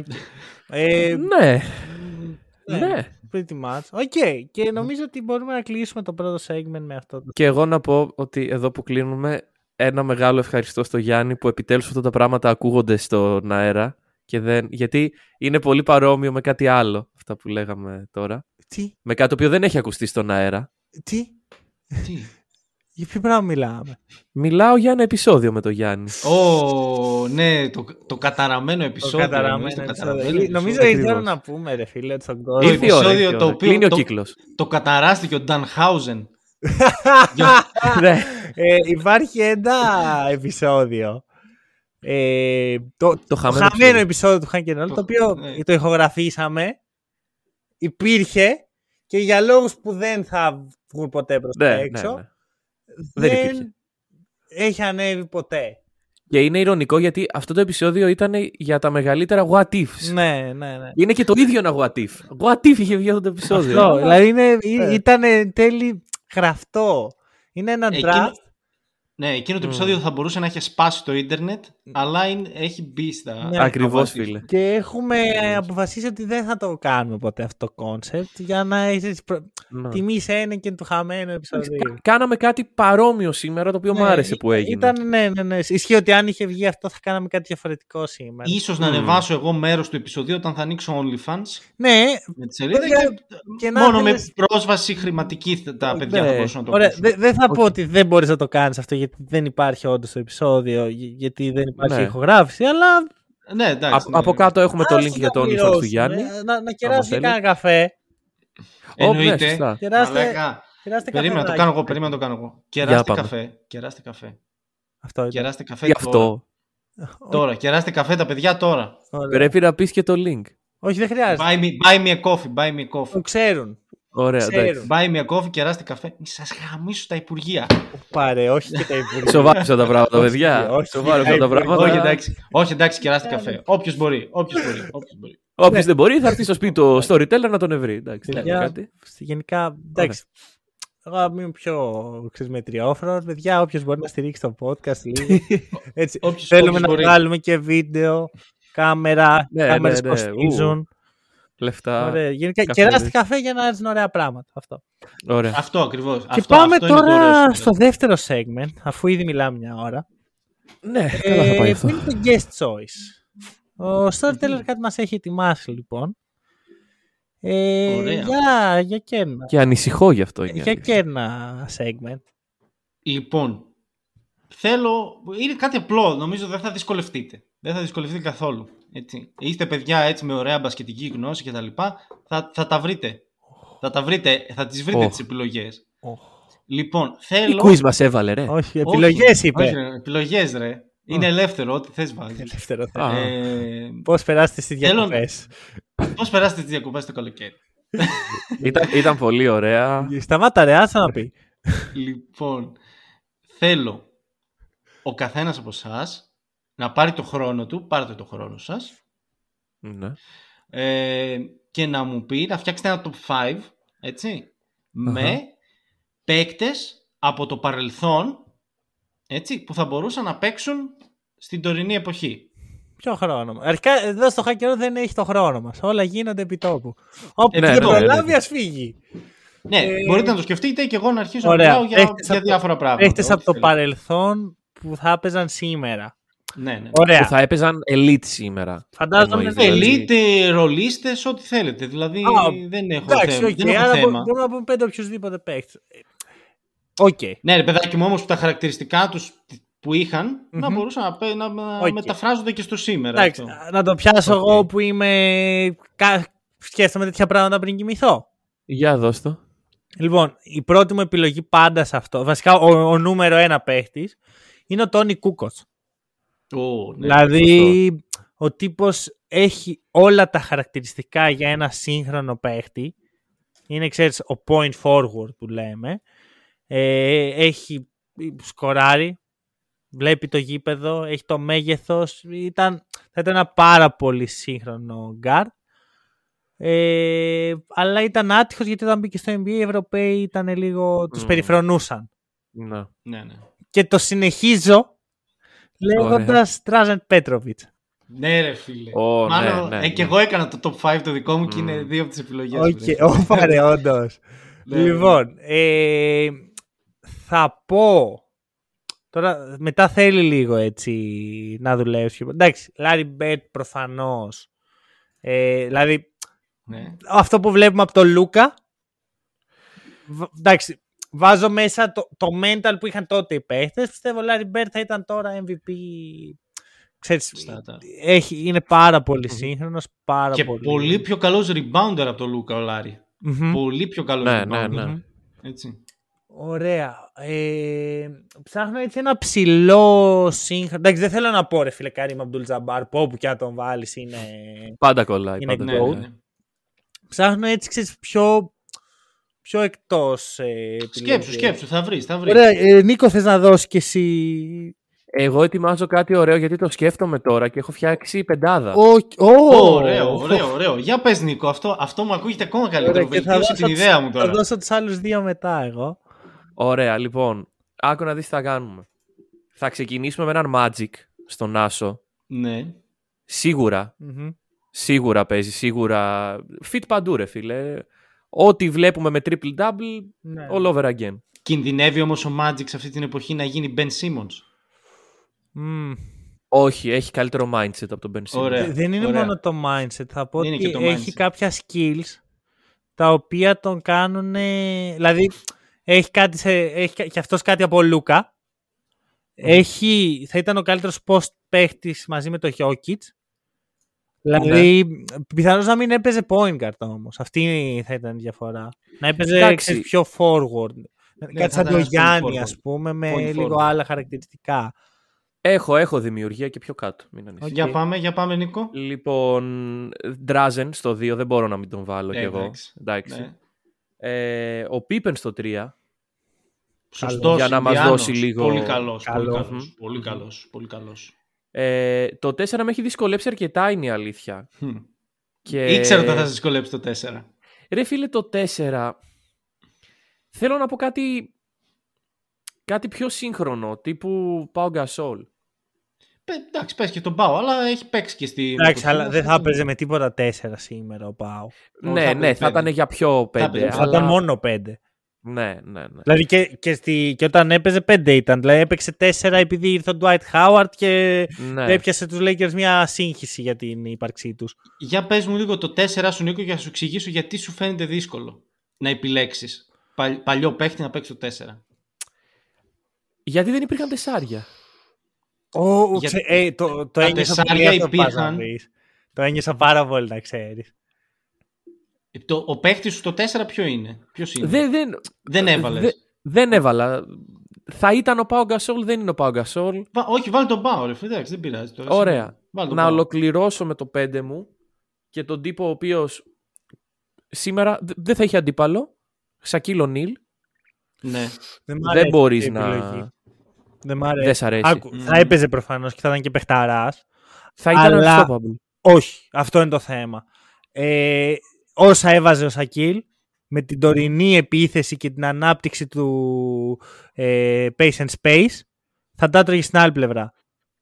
Πιθανόν. Σκέψου να, να του βγαίνουν πέντε τύποι τωρινοί στο transition και ο Σακίλ να είναι με τη γλώσσα έξω, ρε. Σε small ball δεν, δεν μπορεί να. Είναι το small ball. Ο- Ναι, σε, δηλαδή, σε αθλητικά πεντάρια. Ναι, το, το, το σε- με καταλαβαίνω το αυτό. που γινόταν ένα pick and roll, ρε φίλε, ο Σακ θα παίζει drop μονίμως.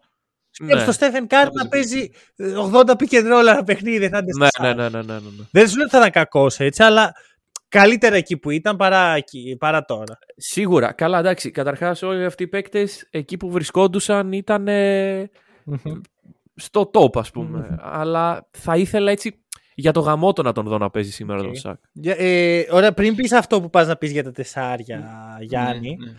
να δώσω τους άλλους δύο παίχτες. Ο ένας θα ήταν ο Pistol Pete, Pete Maravich, Ου, Ωραίος. ναι, ο οποίος ναι. τώρα θα ήταν και Συμφωνώ. αυτός εκεί μαζί με Drazen και Κάρι. Συμφωνώ, φίλε. Και κοίτα, θα σου πω, το μόνο πεντάρι που βλέπω στο παρελθόν και το βλέπω έτσι σύγχρονο, δηλαδή με σύγχρονα χαρακτηριστικά, Μμμ. είναι ο Bill Russell. Ναι. Δηλαδή νιώθω Και το τρέξιμο έχει ο Bill Russell και, Ε, το, αυτό. και το μοίρασμα. να σκέφτομαι, εγώ ξέρεις, όταν σκέφτομαι ψηλούς από το παρελθόν, το πρόβλημα όλων είναι το mobility. Ότι ξέρεις, είναι ψηλοί, ε, αργά πόδια, δεν είχαν λόγο Παραδοσιακό, πώς. να βγουν Ναι. στην περιφέρεια τότε. Δεν είναι ότι θα τους έκανε expose ο Στέφεν Κάρι. Αλλά νιώθω ότι αν υπήρχε ένας παίχτης ο οποίος θα μπορούσε να τον πάρεις και να τον κάνεις έτσι περιφερειακό αμυντικό από το παρελθόν, θα ήταν ο Bill Russell. Και θέλω έτσι ένα τέτοιο ψηλό. Και θα ήταν φοβερό fit ο Bill Russell, ειδικά για περιφερειακή άμυνα εκεί πέρα. Θα ήταν. Αυτό. Δεν ξέρω πόσα DPOY θα είχε σηκώσει. Θα ήταν ο, αυτό, που, αυτό που υποτίθεται ότι είναι ο Γκομπέρ σε κανονικός παίχτης. λοιπόν, εντάξει, φίλε, έχω βάλει counter ναι. Πόσα σερή επεισόδια θα αναφέρεις Γκομπέρ; Ρε, δεν υπάρχει αυτό το πράγμα. κάθε εβδομάδα. Ρε φίλε, έχουμε ξεκινήσει από το Σεπτέμβριο, μιλάμε για γυρομπάσκετ Γκομπέρ. Πάει Timberwolves Γκομπέρ. Τώρα είμαστε. Ρε, λέμε για τον Bill Russell και μου πετάς τον Γκομπέρ. Μακριά! Μακριά. Λοιπόν, για πες τώρα Γιάννη, γιατί πας να πεις κάτι λοιπόν, πολύ ενδιαφέρον, πιστεύω. Λοιπόν, αρχικά να συνεχίσω λίγο με το Σάκ. Ο Σάκ είχε βγει σε συνέντευξη και είχε πει εγώ παίζω αυτή την εποχή μου Γιάννης Αντοκούμπο. Ναι, δηλαδή, ναι, ναι, ναι. Επική δήλωση. Οπότε, ε, screw you haters. Δεν σας αποδέχομαι. Ε, και ο λόγος που δυσκολεύεστε να βρείτε τεσάρι, τουλάχιστον πρωτοκλασσάτο, ε, είναι γιατί τότε τα τεσάρια είχαν το ρόλο του bruiser. Δηλαδή, του τζαπουκαλευτή, ε, του ναι. β' διαλογής, ε, του ξέρεις τι εγώ θα, θα σκοτώσω αμαλάχη ε, για να είναι καλά ο σέντερ μου να πάρει την μπάλα. Θα παίξω ξύλο ναι. στο box out, θα κάνω έτσι, τέτοια έτσι, πράγματα. Αυτά τα πράγματα. Είχαν αυτό το ρόλο. Ναι. Οπότε, να πω και εγώ τις δικές μου επιλογές. Ε, να σου πω το εξής. Ναι. Πιστεύω ότι τα παλιά τεσσάρια, τα καλά, που ξέρεις μπορείς να τα πάρεις και να τα βάλεις στο, ναι. στο τώρα, θα τα βάζει σαν πεντάρια. Δηλαδή, ναι. Ναι. ο οποίος θα ήταν εκπληκτικό σήμερα. Θα παίζει 5 out και θα τους ε, έδαινε, αλλά θα παίζει το 5. Δεν θα παίζει το 4. Γιατί τα παλιά τεσσάρια είναι bruisers και είναι και. δεν έχουν mobility και αυτοί.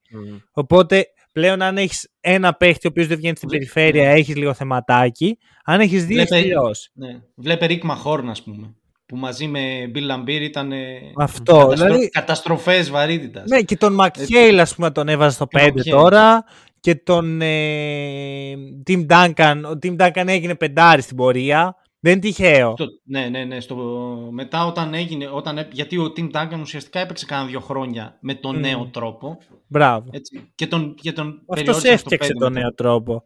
Οι Spurs ναι. τον φτιάξαν τον νέο ναι, ναι. τρόπο.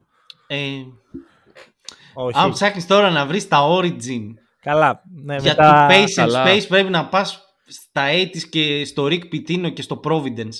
Δηλαδή ναι. κάπου εκεί αρχίζει ε, το, το Ξέρεις πόσο Pitino ψήθηκε με το τρίποντο, ε; Όχι, δεν το Έπαιξε ένα φιλικό η, η, η, το Providence, αν δεν κάνω λάθος, με τη Σοβιετική Ένωση. Mm. Ε, νομίζω πως ναι, νομίζω πως ναι. Και βά, βάραγαν οι Ρώσοι, Παύλα Σοβιετική Ένωση, πάρα πολλά τρίποντα. Και ξέρεις, το είδα αυτό πιτή και λέω πάρε, κάτσε αυτό, κάτι έχει εδώ πέρα. Ε, και τους λέει, ωραία, θα βάραγαμε τρίποντα, μάγκες. Αυτό είναι το μέτα. Από το βιβλίο είναι το, το story νομίζω. Ναι, ναι, ναι, από το βιβλίο του. Ναι. Από την αυτοβιογραφία του Ρικ Πιτίνο. Δεν το έχω. Με έψησες να το αγοράσω όμως. Ε, αξίζει. Είναι καλό. Ξέρεις, επειδή είναι και λίγο παραμυθάς ο Πιτίνο. Ναι, ναι, ναι, τα λέει και όπως θέλει. Μπράβο, τα λέει όπως θέλει. Αλλά άμα το δεις με ένα πιο κριτικό μάτι είναι πολύ καλό βιβλίο. Ο Πιτίνο είχε βάλει αυτό το χαρακτηριστικό. Έλεγε αυτά που ήθελαν να ακούσουν τα μίντια. Mm. Ναι. Ήξερε να τους παίζει καλή μπάλα. Ναι. Ωραία, για πες τώρα για Λοιπόν, έχω κι εγώ Τόνι Κούκοτς, Ντράζεν, Βλάντε. Εγώ νομίζω και ο Βλάντε θα μπορούσε να πει. Σαν ναι. πεντάρι κι αυτός νομίζω. Ναι, ναι, ναι. Okay. Ε, λόγω του passing, είχε πολύ καλό passing. Ναι, αλλά ξέρεις, είναι... Θα μπορούσε να ήταν ένας Mason Plumpley, αλλά πολύ καλύτερος. Ε, δεν τον έκανες κι αυτό. Ε, τώρα εντάξει. συνέχισε, συνέχισε. Ε, ο Πέτζα, Πέτσε ναι. στο Γιάκοβιτς. Πολύ, ναι. πολύ Ευρώπη βλέπω στο. Καλά, μα έτσι είναι. Ρε. Τώρα, οι Ευρωπαίοι, οι Ευρωπαίοι τότε θεωρούνταν, θεωρούνταν ε, παρακμιακοί, ξέρω εγώ, και περίεργοι, ενώ παίζαν το μπάσκετ που παίζετε τώρα. Έτσι ναι. και ο Μαρτσουλιώνης θα μπορούσε να παίξει. Όλοι αυτοί δηλαδή οι Σοβι... Σοβιετο-Ιουγκοσλάβοι θα μπορουσαν να παίξουν στο, στο τωρινό NBA και να κάνουν παπάδες. Ναι, ναι, ναι. Ε, λοιπόν, Σαν Πέρκινς. Σόνιξ. Ναι. Συμπαίχτης του Τζόρνταν στο North Carolina. Έπαιξε και πέντε. Τι; Έχεις πει 5, αυτός είναι ο 5. Α, στον να πει 100. Απλώ δεν αυτούς πειράζει. τους Σοβιετογιουγκοσλάβου τους έβαλα μαζί, κατάλαβες. Είναι Είναι ένα- ένας είναι αυτός. Κάτσε, ρε, κάτσε. Όλοι μαζί. όλοι μαζί. Όλοι μαζί. Όλοι μαζί. Κοίτα, είναι το segment του, δεν μπορούμε να κάνουμε. Ναι, ό- ό,τι θέλει λέει, Ναι, όντως, παιδί. όντως. Όλοι μαζί για να μπορούμε να κάνουμε τη διαφορά. Ωραία. Okay. Και κλείνω και το μάτι. Άρα άρα έχεις να πεις άλλους τρεις. Ε, Μπράβο, για πες. Ναι, Η, η κάμερα είναι σε μένα τώρα. ωραία. Ναι, φυσικά. Σταμάτα. Δεν έχουμε Λοιπόν, κάμερα. Σαμ Πέρκινς. Ωραία. Για το, για Ωραία. το shooting ability που είχε ο Σαμ Πέρκινς. Και ήταν και ψηλός και Μμμ, μμμ. έπαιζε και το ξύλο κάτω από το, το επιτρεπτό ξύλο στα 90s κάτω από την μπασκέτα. Το μπασκετικό ξύλο. Έτσι. Reggie Miller. OK. Ωραίος. Ε, Λάρι Τζόνσον. Πιο μετά στην καριέρα του. Λάρι είναι ο Larry? Τζόνσον. Λάρι Τζόνσον. Λάρι Τζόνσον. Είναι, είναι ο Larry Bird και ο Magic Johnson μαζί. Θα μπορούσε. είναι... Και ο Magic Bird, ρε φίλε. Θα μπορούσε. θα μπορούσε. Ε, Συμπαίκτης του Αλόνζο Mourning στους Hornets. Αχα. Έσπασαν Α, μεταξύ τους. ναι, ναι, ναι. Μετά ναι, πήγε ναι. στους Knicks και έμεινε γνωστός για αυτό το four point play που είχε κάνει στην πορεία των Knicks το 99 απέναντι στους Pacers. Ναι, ναι, όχι, κατάλαβα ποιον λες. Και ο Nick Van Exel των Lakers. Ένα Οκ. πολύ δυνατό guard. Ένας guard ο οποίος ε, δηλαδή πραγματικά έπρεπε να παίζει σε αυτή την εποχή για μένα. Τριποντάκια, assist, Μμ. τα πάντα. Άμυνα. Γρήγορος. Άμυνα, άμυνα. Ένας, ε, παιδάκι μου, Δουλεύει να τον νοιάζει Δεν- άμυνα. ένας, ξέρω εγώ, De'Aaron Fox, ας πούμε. Μ, Εγώ Εκεί- πιστεύω όχι ότι τόσο, ο Van Exel αλλά- τώρα θα ήταν πιο πολύ τύπου Jrue Holiday. Ναι, θα μπορούσε και Drew Holiday. Δηλαδή, Αλλά δεν ξέρεις, ξέρω αν θα ήταν τόσο καλός αμυντικός ο Drew Holiday. Ο Drew. Σαν τον Drew Holiday. Α, εγώ αυτό ε, Α. έτσι σκέφτομαι και πώς θα εξελισσόταν το παιχνίδι του, ρε παιδί μου. Ναι. Νιώθω ότι με τα χαρακτηριστικά του θα κοίταγε πρώτα την άμυνα ε, μεγαλώνοντας και θα γινόταν έτσι ε, point of attack defender.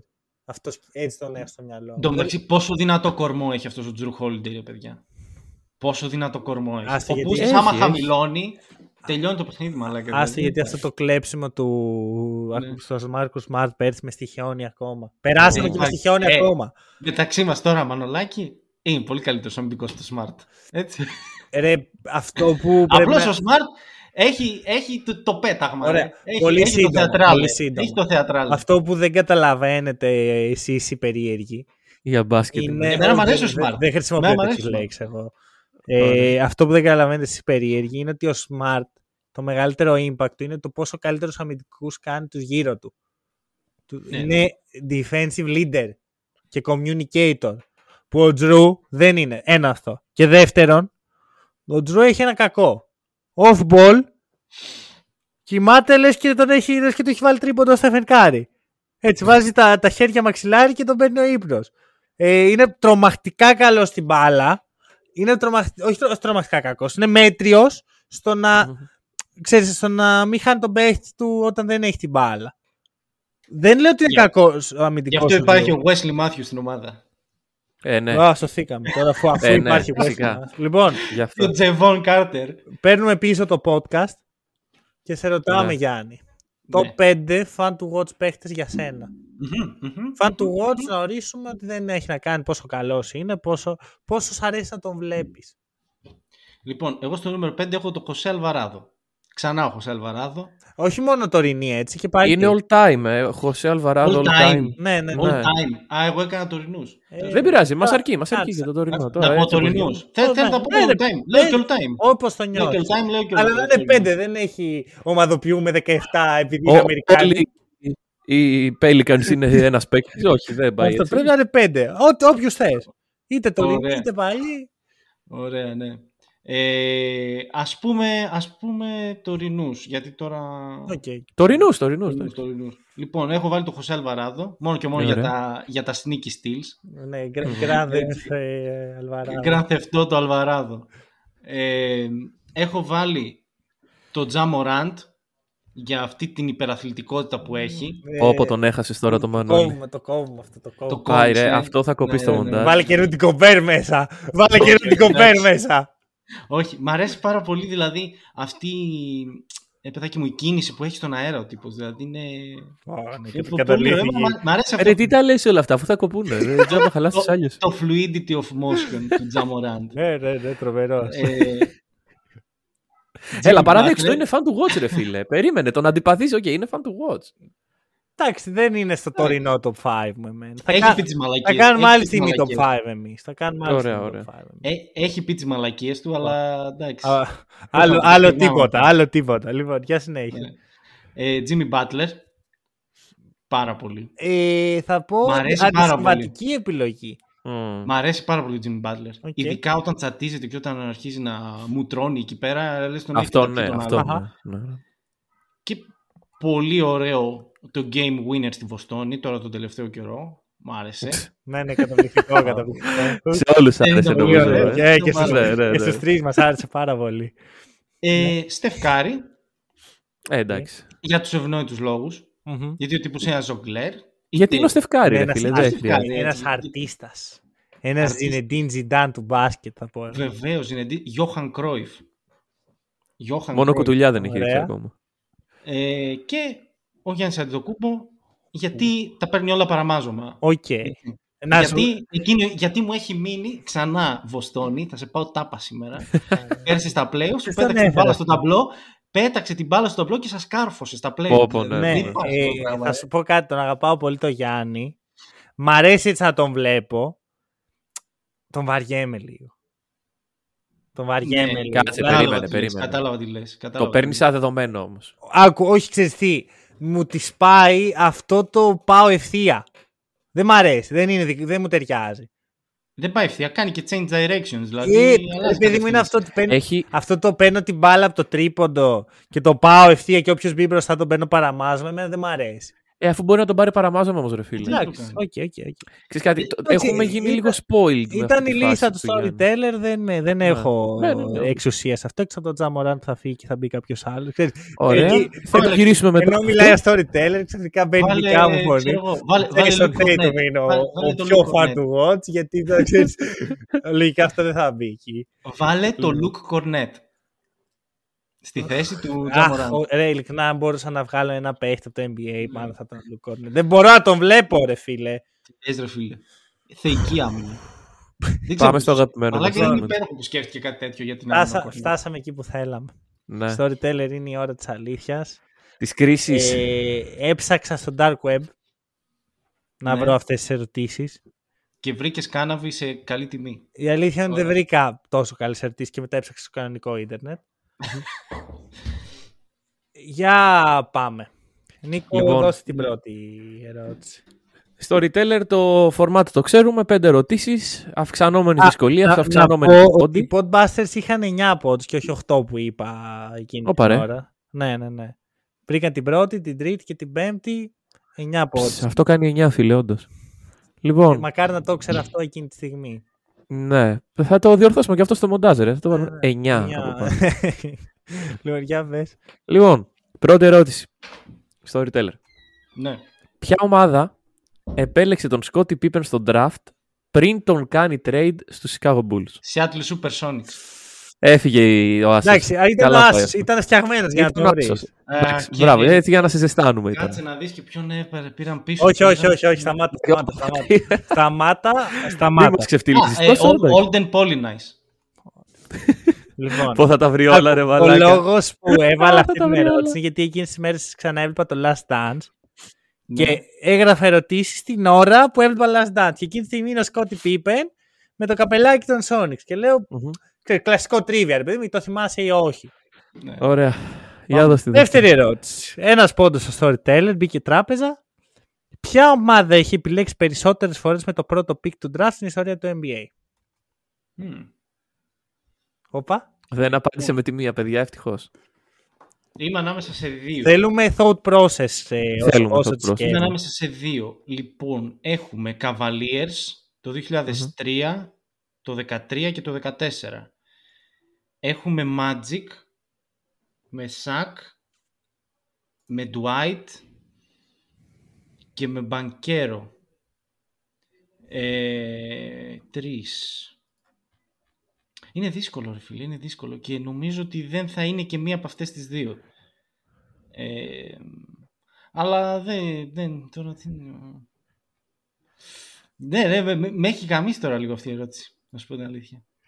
Χαιρόμαστε. Δεν ήταν σκοπός. Μμμ, Ξέρεις τι, αυτές τώρα είναι ισόβαθμες, οπότε...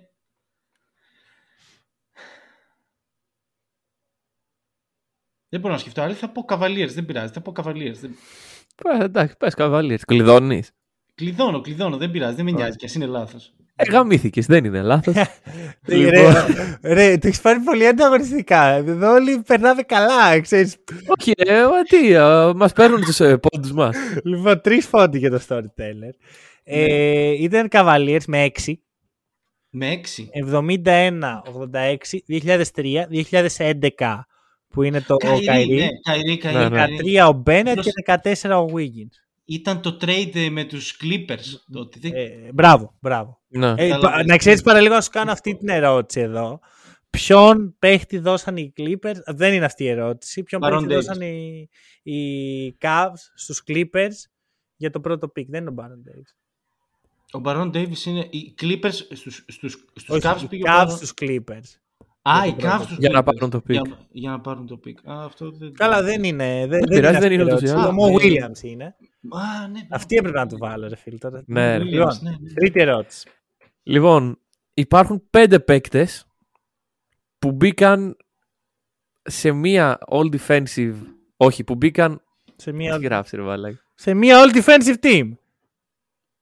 Ναι, στη rookie χρονιά τους. Και είναι οι εξής. Ο Καρύμ Αμπτούλ Τζαμπάρ, ο Χακίμ, Ναι, David Robinson, ναι. Tim Duncan και άλλος ένας. Αρχικά, όταν λες ο Χακίμ, να πεις ο Χακίμ Ολάζουον. Μπορεί να τον μπερδέψει. Με τον, ε, Α, χα- με το Χασίμ Θαμπίτ, δεν ξέρω. Χακίμ με τον Ολάζουον. Χακίμ Αμπτούλ Τζαμπάρ που Είναι αυτή- ήταν σαν τον είναι αυτή- Magic Bird πριν. είναι αυτοί οι Ε, τέσσερις και μας λείπει ένας. ο οποίος Α, ο είναι οποίος και center. είναι center. Είναι center. Ε. Ναι. Ναι. Μμ. Και υπάρχει Γιατί λόγος ποτέ- που δίνεται αυτή η βοήθεια, επειδή δώσα μια αντίστοιχη στους Spotbusters. Θα έλεγα, θα, ξέρεις τι, άμα δεν μου το έλεγες, θα έλεγα Γκάρι Πέιτον. Κατευθείαν, δηλαδή χωρίς δισταγμό. Μμμ. Αλλά είναι center. Μπορείς να μου ξαναπείς λίγο τους center που, τους τέσσερις; Φυσικά. Είναι ο Καρύμ, ο Χακίμ, David Robinson και Tim Duncan. Μήπως ο Shaq. Shaq. Κλειδώνει. Κλειδώνω. Κλειδώνω με Shaq. Ευτυχώς το έχασε. Ναι, Ναι, Το το έχασα. περίμενα να Ε, το το βρει έχασα. να σου πω. Γαμώ την το. αλήθεια. είναι, είναι ο Μανούτε Μπολ. Μανούτε Μπολ. Μανούτε Μμμ. Μπολ, στο μοναδικό. Μου έκανε, μου έκανε εντύπωση τώρα αυτό. Στη, στη μοναδική ε, Είχε- συμμετοχή του σε all defensive team Ναι. που έχει πέντε μπλοκ μέσο όρο εκεί τη χρονιά. Στη rookie χρονιά. Ναι, του. ναι, ναι, ναι, ναι. Βέβαια τώρα πόσο rookie ήταν, ξέρω εγώ, μπορεί να ήταν 40 χρονών και Κανείς δεν ξέρει. κανείς ήταν δεν ξέρει. εύθυνη αυτή. Με τον Μανούτε. ναι. Λοιπόν, τέσσερα. Ε, εγώ θα πω ότι θα έπρεπε να είναι έξι παίχτες, να ήταν και ο Herbert Jones. Σωστά. Το 1980 είναι η πρώτη φορά στην ιστορία του NBA που τρεις rookies επιλέχθηκαν στο All-Star Game. Οι rookies Μμμ. αυτοί είναι ο Larry Bird, ο Magic Johnson και ένας παίχτης των New York Knicks. Ποιος είναι αυτός ο παίχτης; 1979 draft. Άρα. Μμμ. Ε, Ο Μπερνάρ Κίνγκ δεν είναι. Όχι. Ποιος έπαιζε τα της στους Knicks; Και... και Είναι τέτοιο. rookie και Ε, μπαίνει στο rookie All-Star και Game. All-Star. Ναι. Στους Knicks. Μμμ. Τρία πράγματα που δεν ακούμε συχνά μαζί. Ναι, Ναι. Rookie All-Star Knicks. Rookie All-Star Μαλάκα. Όχι, είναι πολύ σκαλωτικές. ρε φίλε. Είναι Δηλαδή, δύσκολη θέλει- ερώτηση. Και θέλει καλό ψάξιμο τώρα. Είναι δύσκολη ερώτηση. Α, Δεν, ε, ε, ψάχνω guard. Είναι guard. Όχι. Δεν, δεν βοηθά. Δεν, δεν, δεν λέμε Ε, τώρα. δεν, κάτσε, δεν λες περίμενε. βοήθεια. Εντάξει, οκ, δεν λες βοήθεια. Ε, ο Μπερνάρ Κίνγκ δεν είχε γίνει καν draft από τους Knicks, οπότε δεν είναι rookie για να είναι εκείνη την περίοδο. Ε, ποιος μπορεί να είναι ρε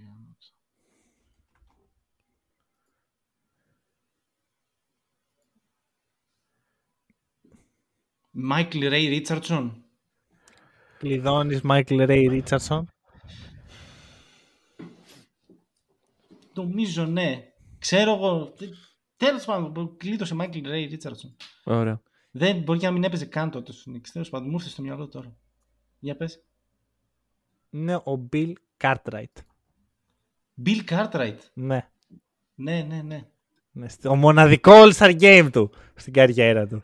Ναι, ναι ήταν πολύ, πολύ δύσκολο. Φίλε, αυτό ναι, ήταν. ήταν. Ε, δηλαδή, δεν ξέρω. Δηλαδή δεν, το προηγούμενο μπορεί και να το έβρισκα, αλλά αυτό δεν νομίζω να το έβρισκα. Ωραία. Και η πέμπτη, η πέμπτη είναι, είναι πάντα κάτι το οποίο δεν είναι, είναι πολύ δύσκολο να το θυμάσαι. Είναι, πρέπει να μαντέψεις κατά πάσα πιθανότητα. Εκτός αν το ξέρεις και αυτό που εγώ θα σηκωθώ να φύγω προσωπικά. Ε, ο Μπράντον Τζένινγκς έχει το ρεκόρ πόντων από rookie σε ένα παιχνίδι ναι. από τότε που μπήκε το τρίποντο στο NBA με 53 πόντους. Στο παιχνίδι 50, Bucks. 53. 53. 53. 55. Φόραγε το νούμερο 55 λόγω του ρεκόρ του. Δεν έχει βάλει 53, έχει βάλει 55. Uh, αυτό θα, θα κοιταχτεί στο VAR. Σε... Ναι, ναι, ναι, ναι, ναι. Είναι όντως 55 οι πόντι. Όντως. Ναι. Αυτό με, με, με πλήγωσε. Σπάρτα. Ωραία, είναι, είναι Ωραία. 55. Δεν έχει σημασία αυτό. Δεν έχει σημασία, δεν έχει σημασία. Okay, καθώς okay. η ερώτηση παραμένει ε, πόσα σούτ έβαλε για να φτάσει από τους 55 πόντους; Κοίταξε, συνολικά πήρε 34 νομίζω. Ε, έβαλε 7 στα 8 τρίποντα. Ε, ή 17 ή 18 σουτ. Να σου πω ότι το 7 στα 8 τρίποντα ήταν η πρώτη τέτοια που πήγα να σου βάλω, η πρώτη ερώτηση. Είναι 7 Αλλά... στα 8 τρίποντα σίγουρα. Okay. Σίγουρα. Και τα 34 είναι σίγουρα. Νομίζω και τα 34 είναι σίγουρα. Okay. Ωραία. Δεν μας έχει πει αυτό που θέλουμε όμως. Ε, λοιπόν, το field goal του ήταν... Αχ, δεν ήταν πάνω από 60, ήταν... Όχι. Ήταν 57% το field goal. Ε... Τι λέει, ρε, Τι ακούμε; Τι λέει; θα κάνει προσ... διαίρεση, παιδιά, θα κάνει διαίρεση. Προσπαθώ να προσδιορίσω με αυτόν τον τρόπο αν ήταν 17 ή 18. Ε, θα πω 18, θα πω 18 να πάει στο διάολο, δεν πειράζει 18. Και στο διάολο θα πάει γιατί είναι 21. Ε, το φίλε, 21. Είναι Βέβαια, πολύ 21. κρίμα ρε. Είναι κρίμα, είναι κρίμα. Πραγματικά. Εδώ ήθελα και εγώ να το πάρεις. Έπεσε ναι. πολύ κοντά. Πόσα, πόσα, είχε, βα... πόσα είχε σουτάρει; 34. 34. Ρε, ε, κύριε που τρελάθηκα, λέω πάρε. Εκεί με σκάλωσες πλήρωσε εμένα ρε, λέω τέλος. Εδώ. Θυμάσαι τα σουτ που πήρε, θυμάσαι; Ναι, και δεν θυμάμαι τα, τα και απλά δεν θυμόσαι τα makes. Δεν πειράζει, δεν okay. πειράζει. Εντάξει, για τρία, δεν πειράζει για τρία. Σιγά τώρα. Τρεις πόντι για το story. Τρεις πόντι. Blazer είσαι, δεν, δεν με πειράζει καθόλου. Κοίτα, με έκανε να καταλάβω κάτι πολύ, πολύ σκληρό. Ότι τα quiz μου είναι λίγο θέμα τύχης. Εντάξει, ναι. είναι και πέντε ερωτήσεις, ξέρεις. Δεν είναι αρκετές για να. Η πιο δύσκολη, ναι. πιο δύσκολη φίλη ήταν αυτή με τον Cartwright. Δηλαδή, η τέταρτη νομίζω ήταν πιο δύσκολη από την πέμπτη. Ok. Okay. Ε, θέλω, θέλω feedback. Η αλήθεια είναι θα το προτιμούσα μετά. Ξέρεις, όχι, όχι. λοιπόν, Αυτή με τον Cartwright δεν μου πέρασε καθόλου από το μυαλό ο Cartwright. Καθόλου. Ναι, ε, δεν ξέρω. Βασικά επειδή ίσως να ξέρεις ότι έπεσε θύμα των προσδοκιών που είχαμε. Επειδή mm. ίσως storyteller εδώ μπήκες και έλεγες ότι καθόμουν και έψαχνα για τον draft του 1803 ξέρω εγώ. Ε, με κολοκοτρώνει μέσα εκείνο τον draft. Ε, Καραϊσκάκης. Πολύ καλό draft ήταν. Ήταν πολύ δυνατό. Αλλά. Επαναστατικό θα έλεγε κάτι. Ίσως να, να τσίμπησα λίγο. Δεν, δεν ξέρω αν το έκανα όντως, αλλά ναι. μπορεί ασυνείδητα να τσίμπησα λίγο τις ερωτήσεις με αυτή τη λογική. Mm. Δηλαδή έβαζα τον Γκάρτ τον Γκάρτ και έτρεμα. Λέω τώρα θα τον ξέρει, το... θα θυμάται. Δεν πειράζει, ξέρεις τι. Αυτά τώρα. Δεν είναι, εντάξει, τα μάθαμε και αυτό, κατάλαβες. Να είδε να κάτι καινούργιο. Από την ήττα, από την ήττα ναι, ναι, ναι. Εγώ από την ήττα μου έμαθα ότι ο Κάρτραϊτ ήταν All-Star το 1980. Και πριν κλείσουμε, θέλω να ανατρέξω στο προηγούμενο επεισόδιο που είχες έρθει, το Riders Creed 2, και να σου κάνω μια ερώτηση. Είχες πει μια προφητεία. Επειδή ξέρεις, είχαν περάσει 40 επεισόδια από το τελευταίο επεισόδιο που μας έκανες παρέα. Τι προφητεία πάλι. Λέει 40 είναι το νούμερο του Σον Κέμπ. Άρα θα ναι. παχύνω, αλλά ακόμα θα έχω γαμάτο σουτάκι από μέση απόσταση. Και σε ρωτάμε, ισχύει; Αυτό; Έχεις γαμάτο σουτάκι από μέση απόσταση ακόμα; Κοίταξε. Ε, είναι η χρονιά η οποία ε, έχω, έχω σταματήσει τον αθλητισμό. Όχι, καλά. Αχ, πάει, η προφητεία δεν είναι. Πάει το σουτάκι. Ε, δεν ξέρω, δεν έχω να μπω στο παρκέ τώρα από το Σεπτέμβριο Και φαντάζομαι. ο Σον Κέμπ σταμάτησε τον αθλητισμό. Ναι, αλλά το σουτάκι από μέση Ναι, απόσταση. αυτό δεν, δεν το έχω δοκιμάσει ακόμα. Όχι, έχω να πιάσω Ναι. μπάλα από το Σεπτέμβριο. Ωραία. Στο Riders Creed 3 Θεωρώ- θα μας, το... θα μας Θεω, ενημερώσει. θεωρώ, ρε φίλε, ότι μένει ακόμα γιατί είναι τέχνη. Οκ. Θα έρθει στο Θα Riders έρθει. Creed 3. Ξέρω, με θέλετε, αν με θέλετε έρχομαι. Εντάξει, θα έρθει. Ε, θα έρθει. θέλω. Έγινε. Λοιπόν, Έμα. Ωραίο. Γιάννη, σε ευχαριστούμε πάρα πολύ. Τίποτα, να είστε εσείς καλά. Ε, παιδιά, Και να συνεχίσετε αυτό εδώ πέρα το τέτοιο γιατί Ε, καραγουσιά. θα το, θα το συνεχίσουμε. Ωραία. Φέτε κι άλλους. Πλάκα. Ευχαριστούμε πολύ και όσους μας ακούσατε. Τα λέμε τη Δευτέρα με Around the League.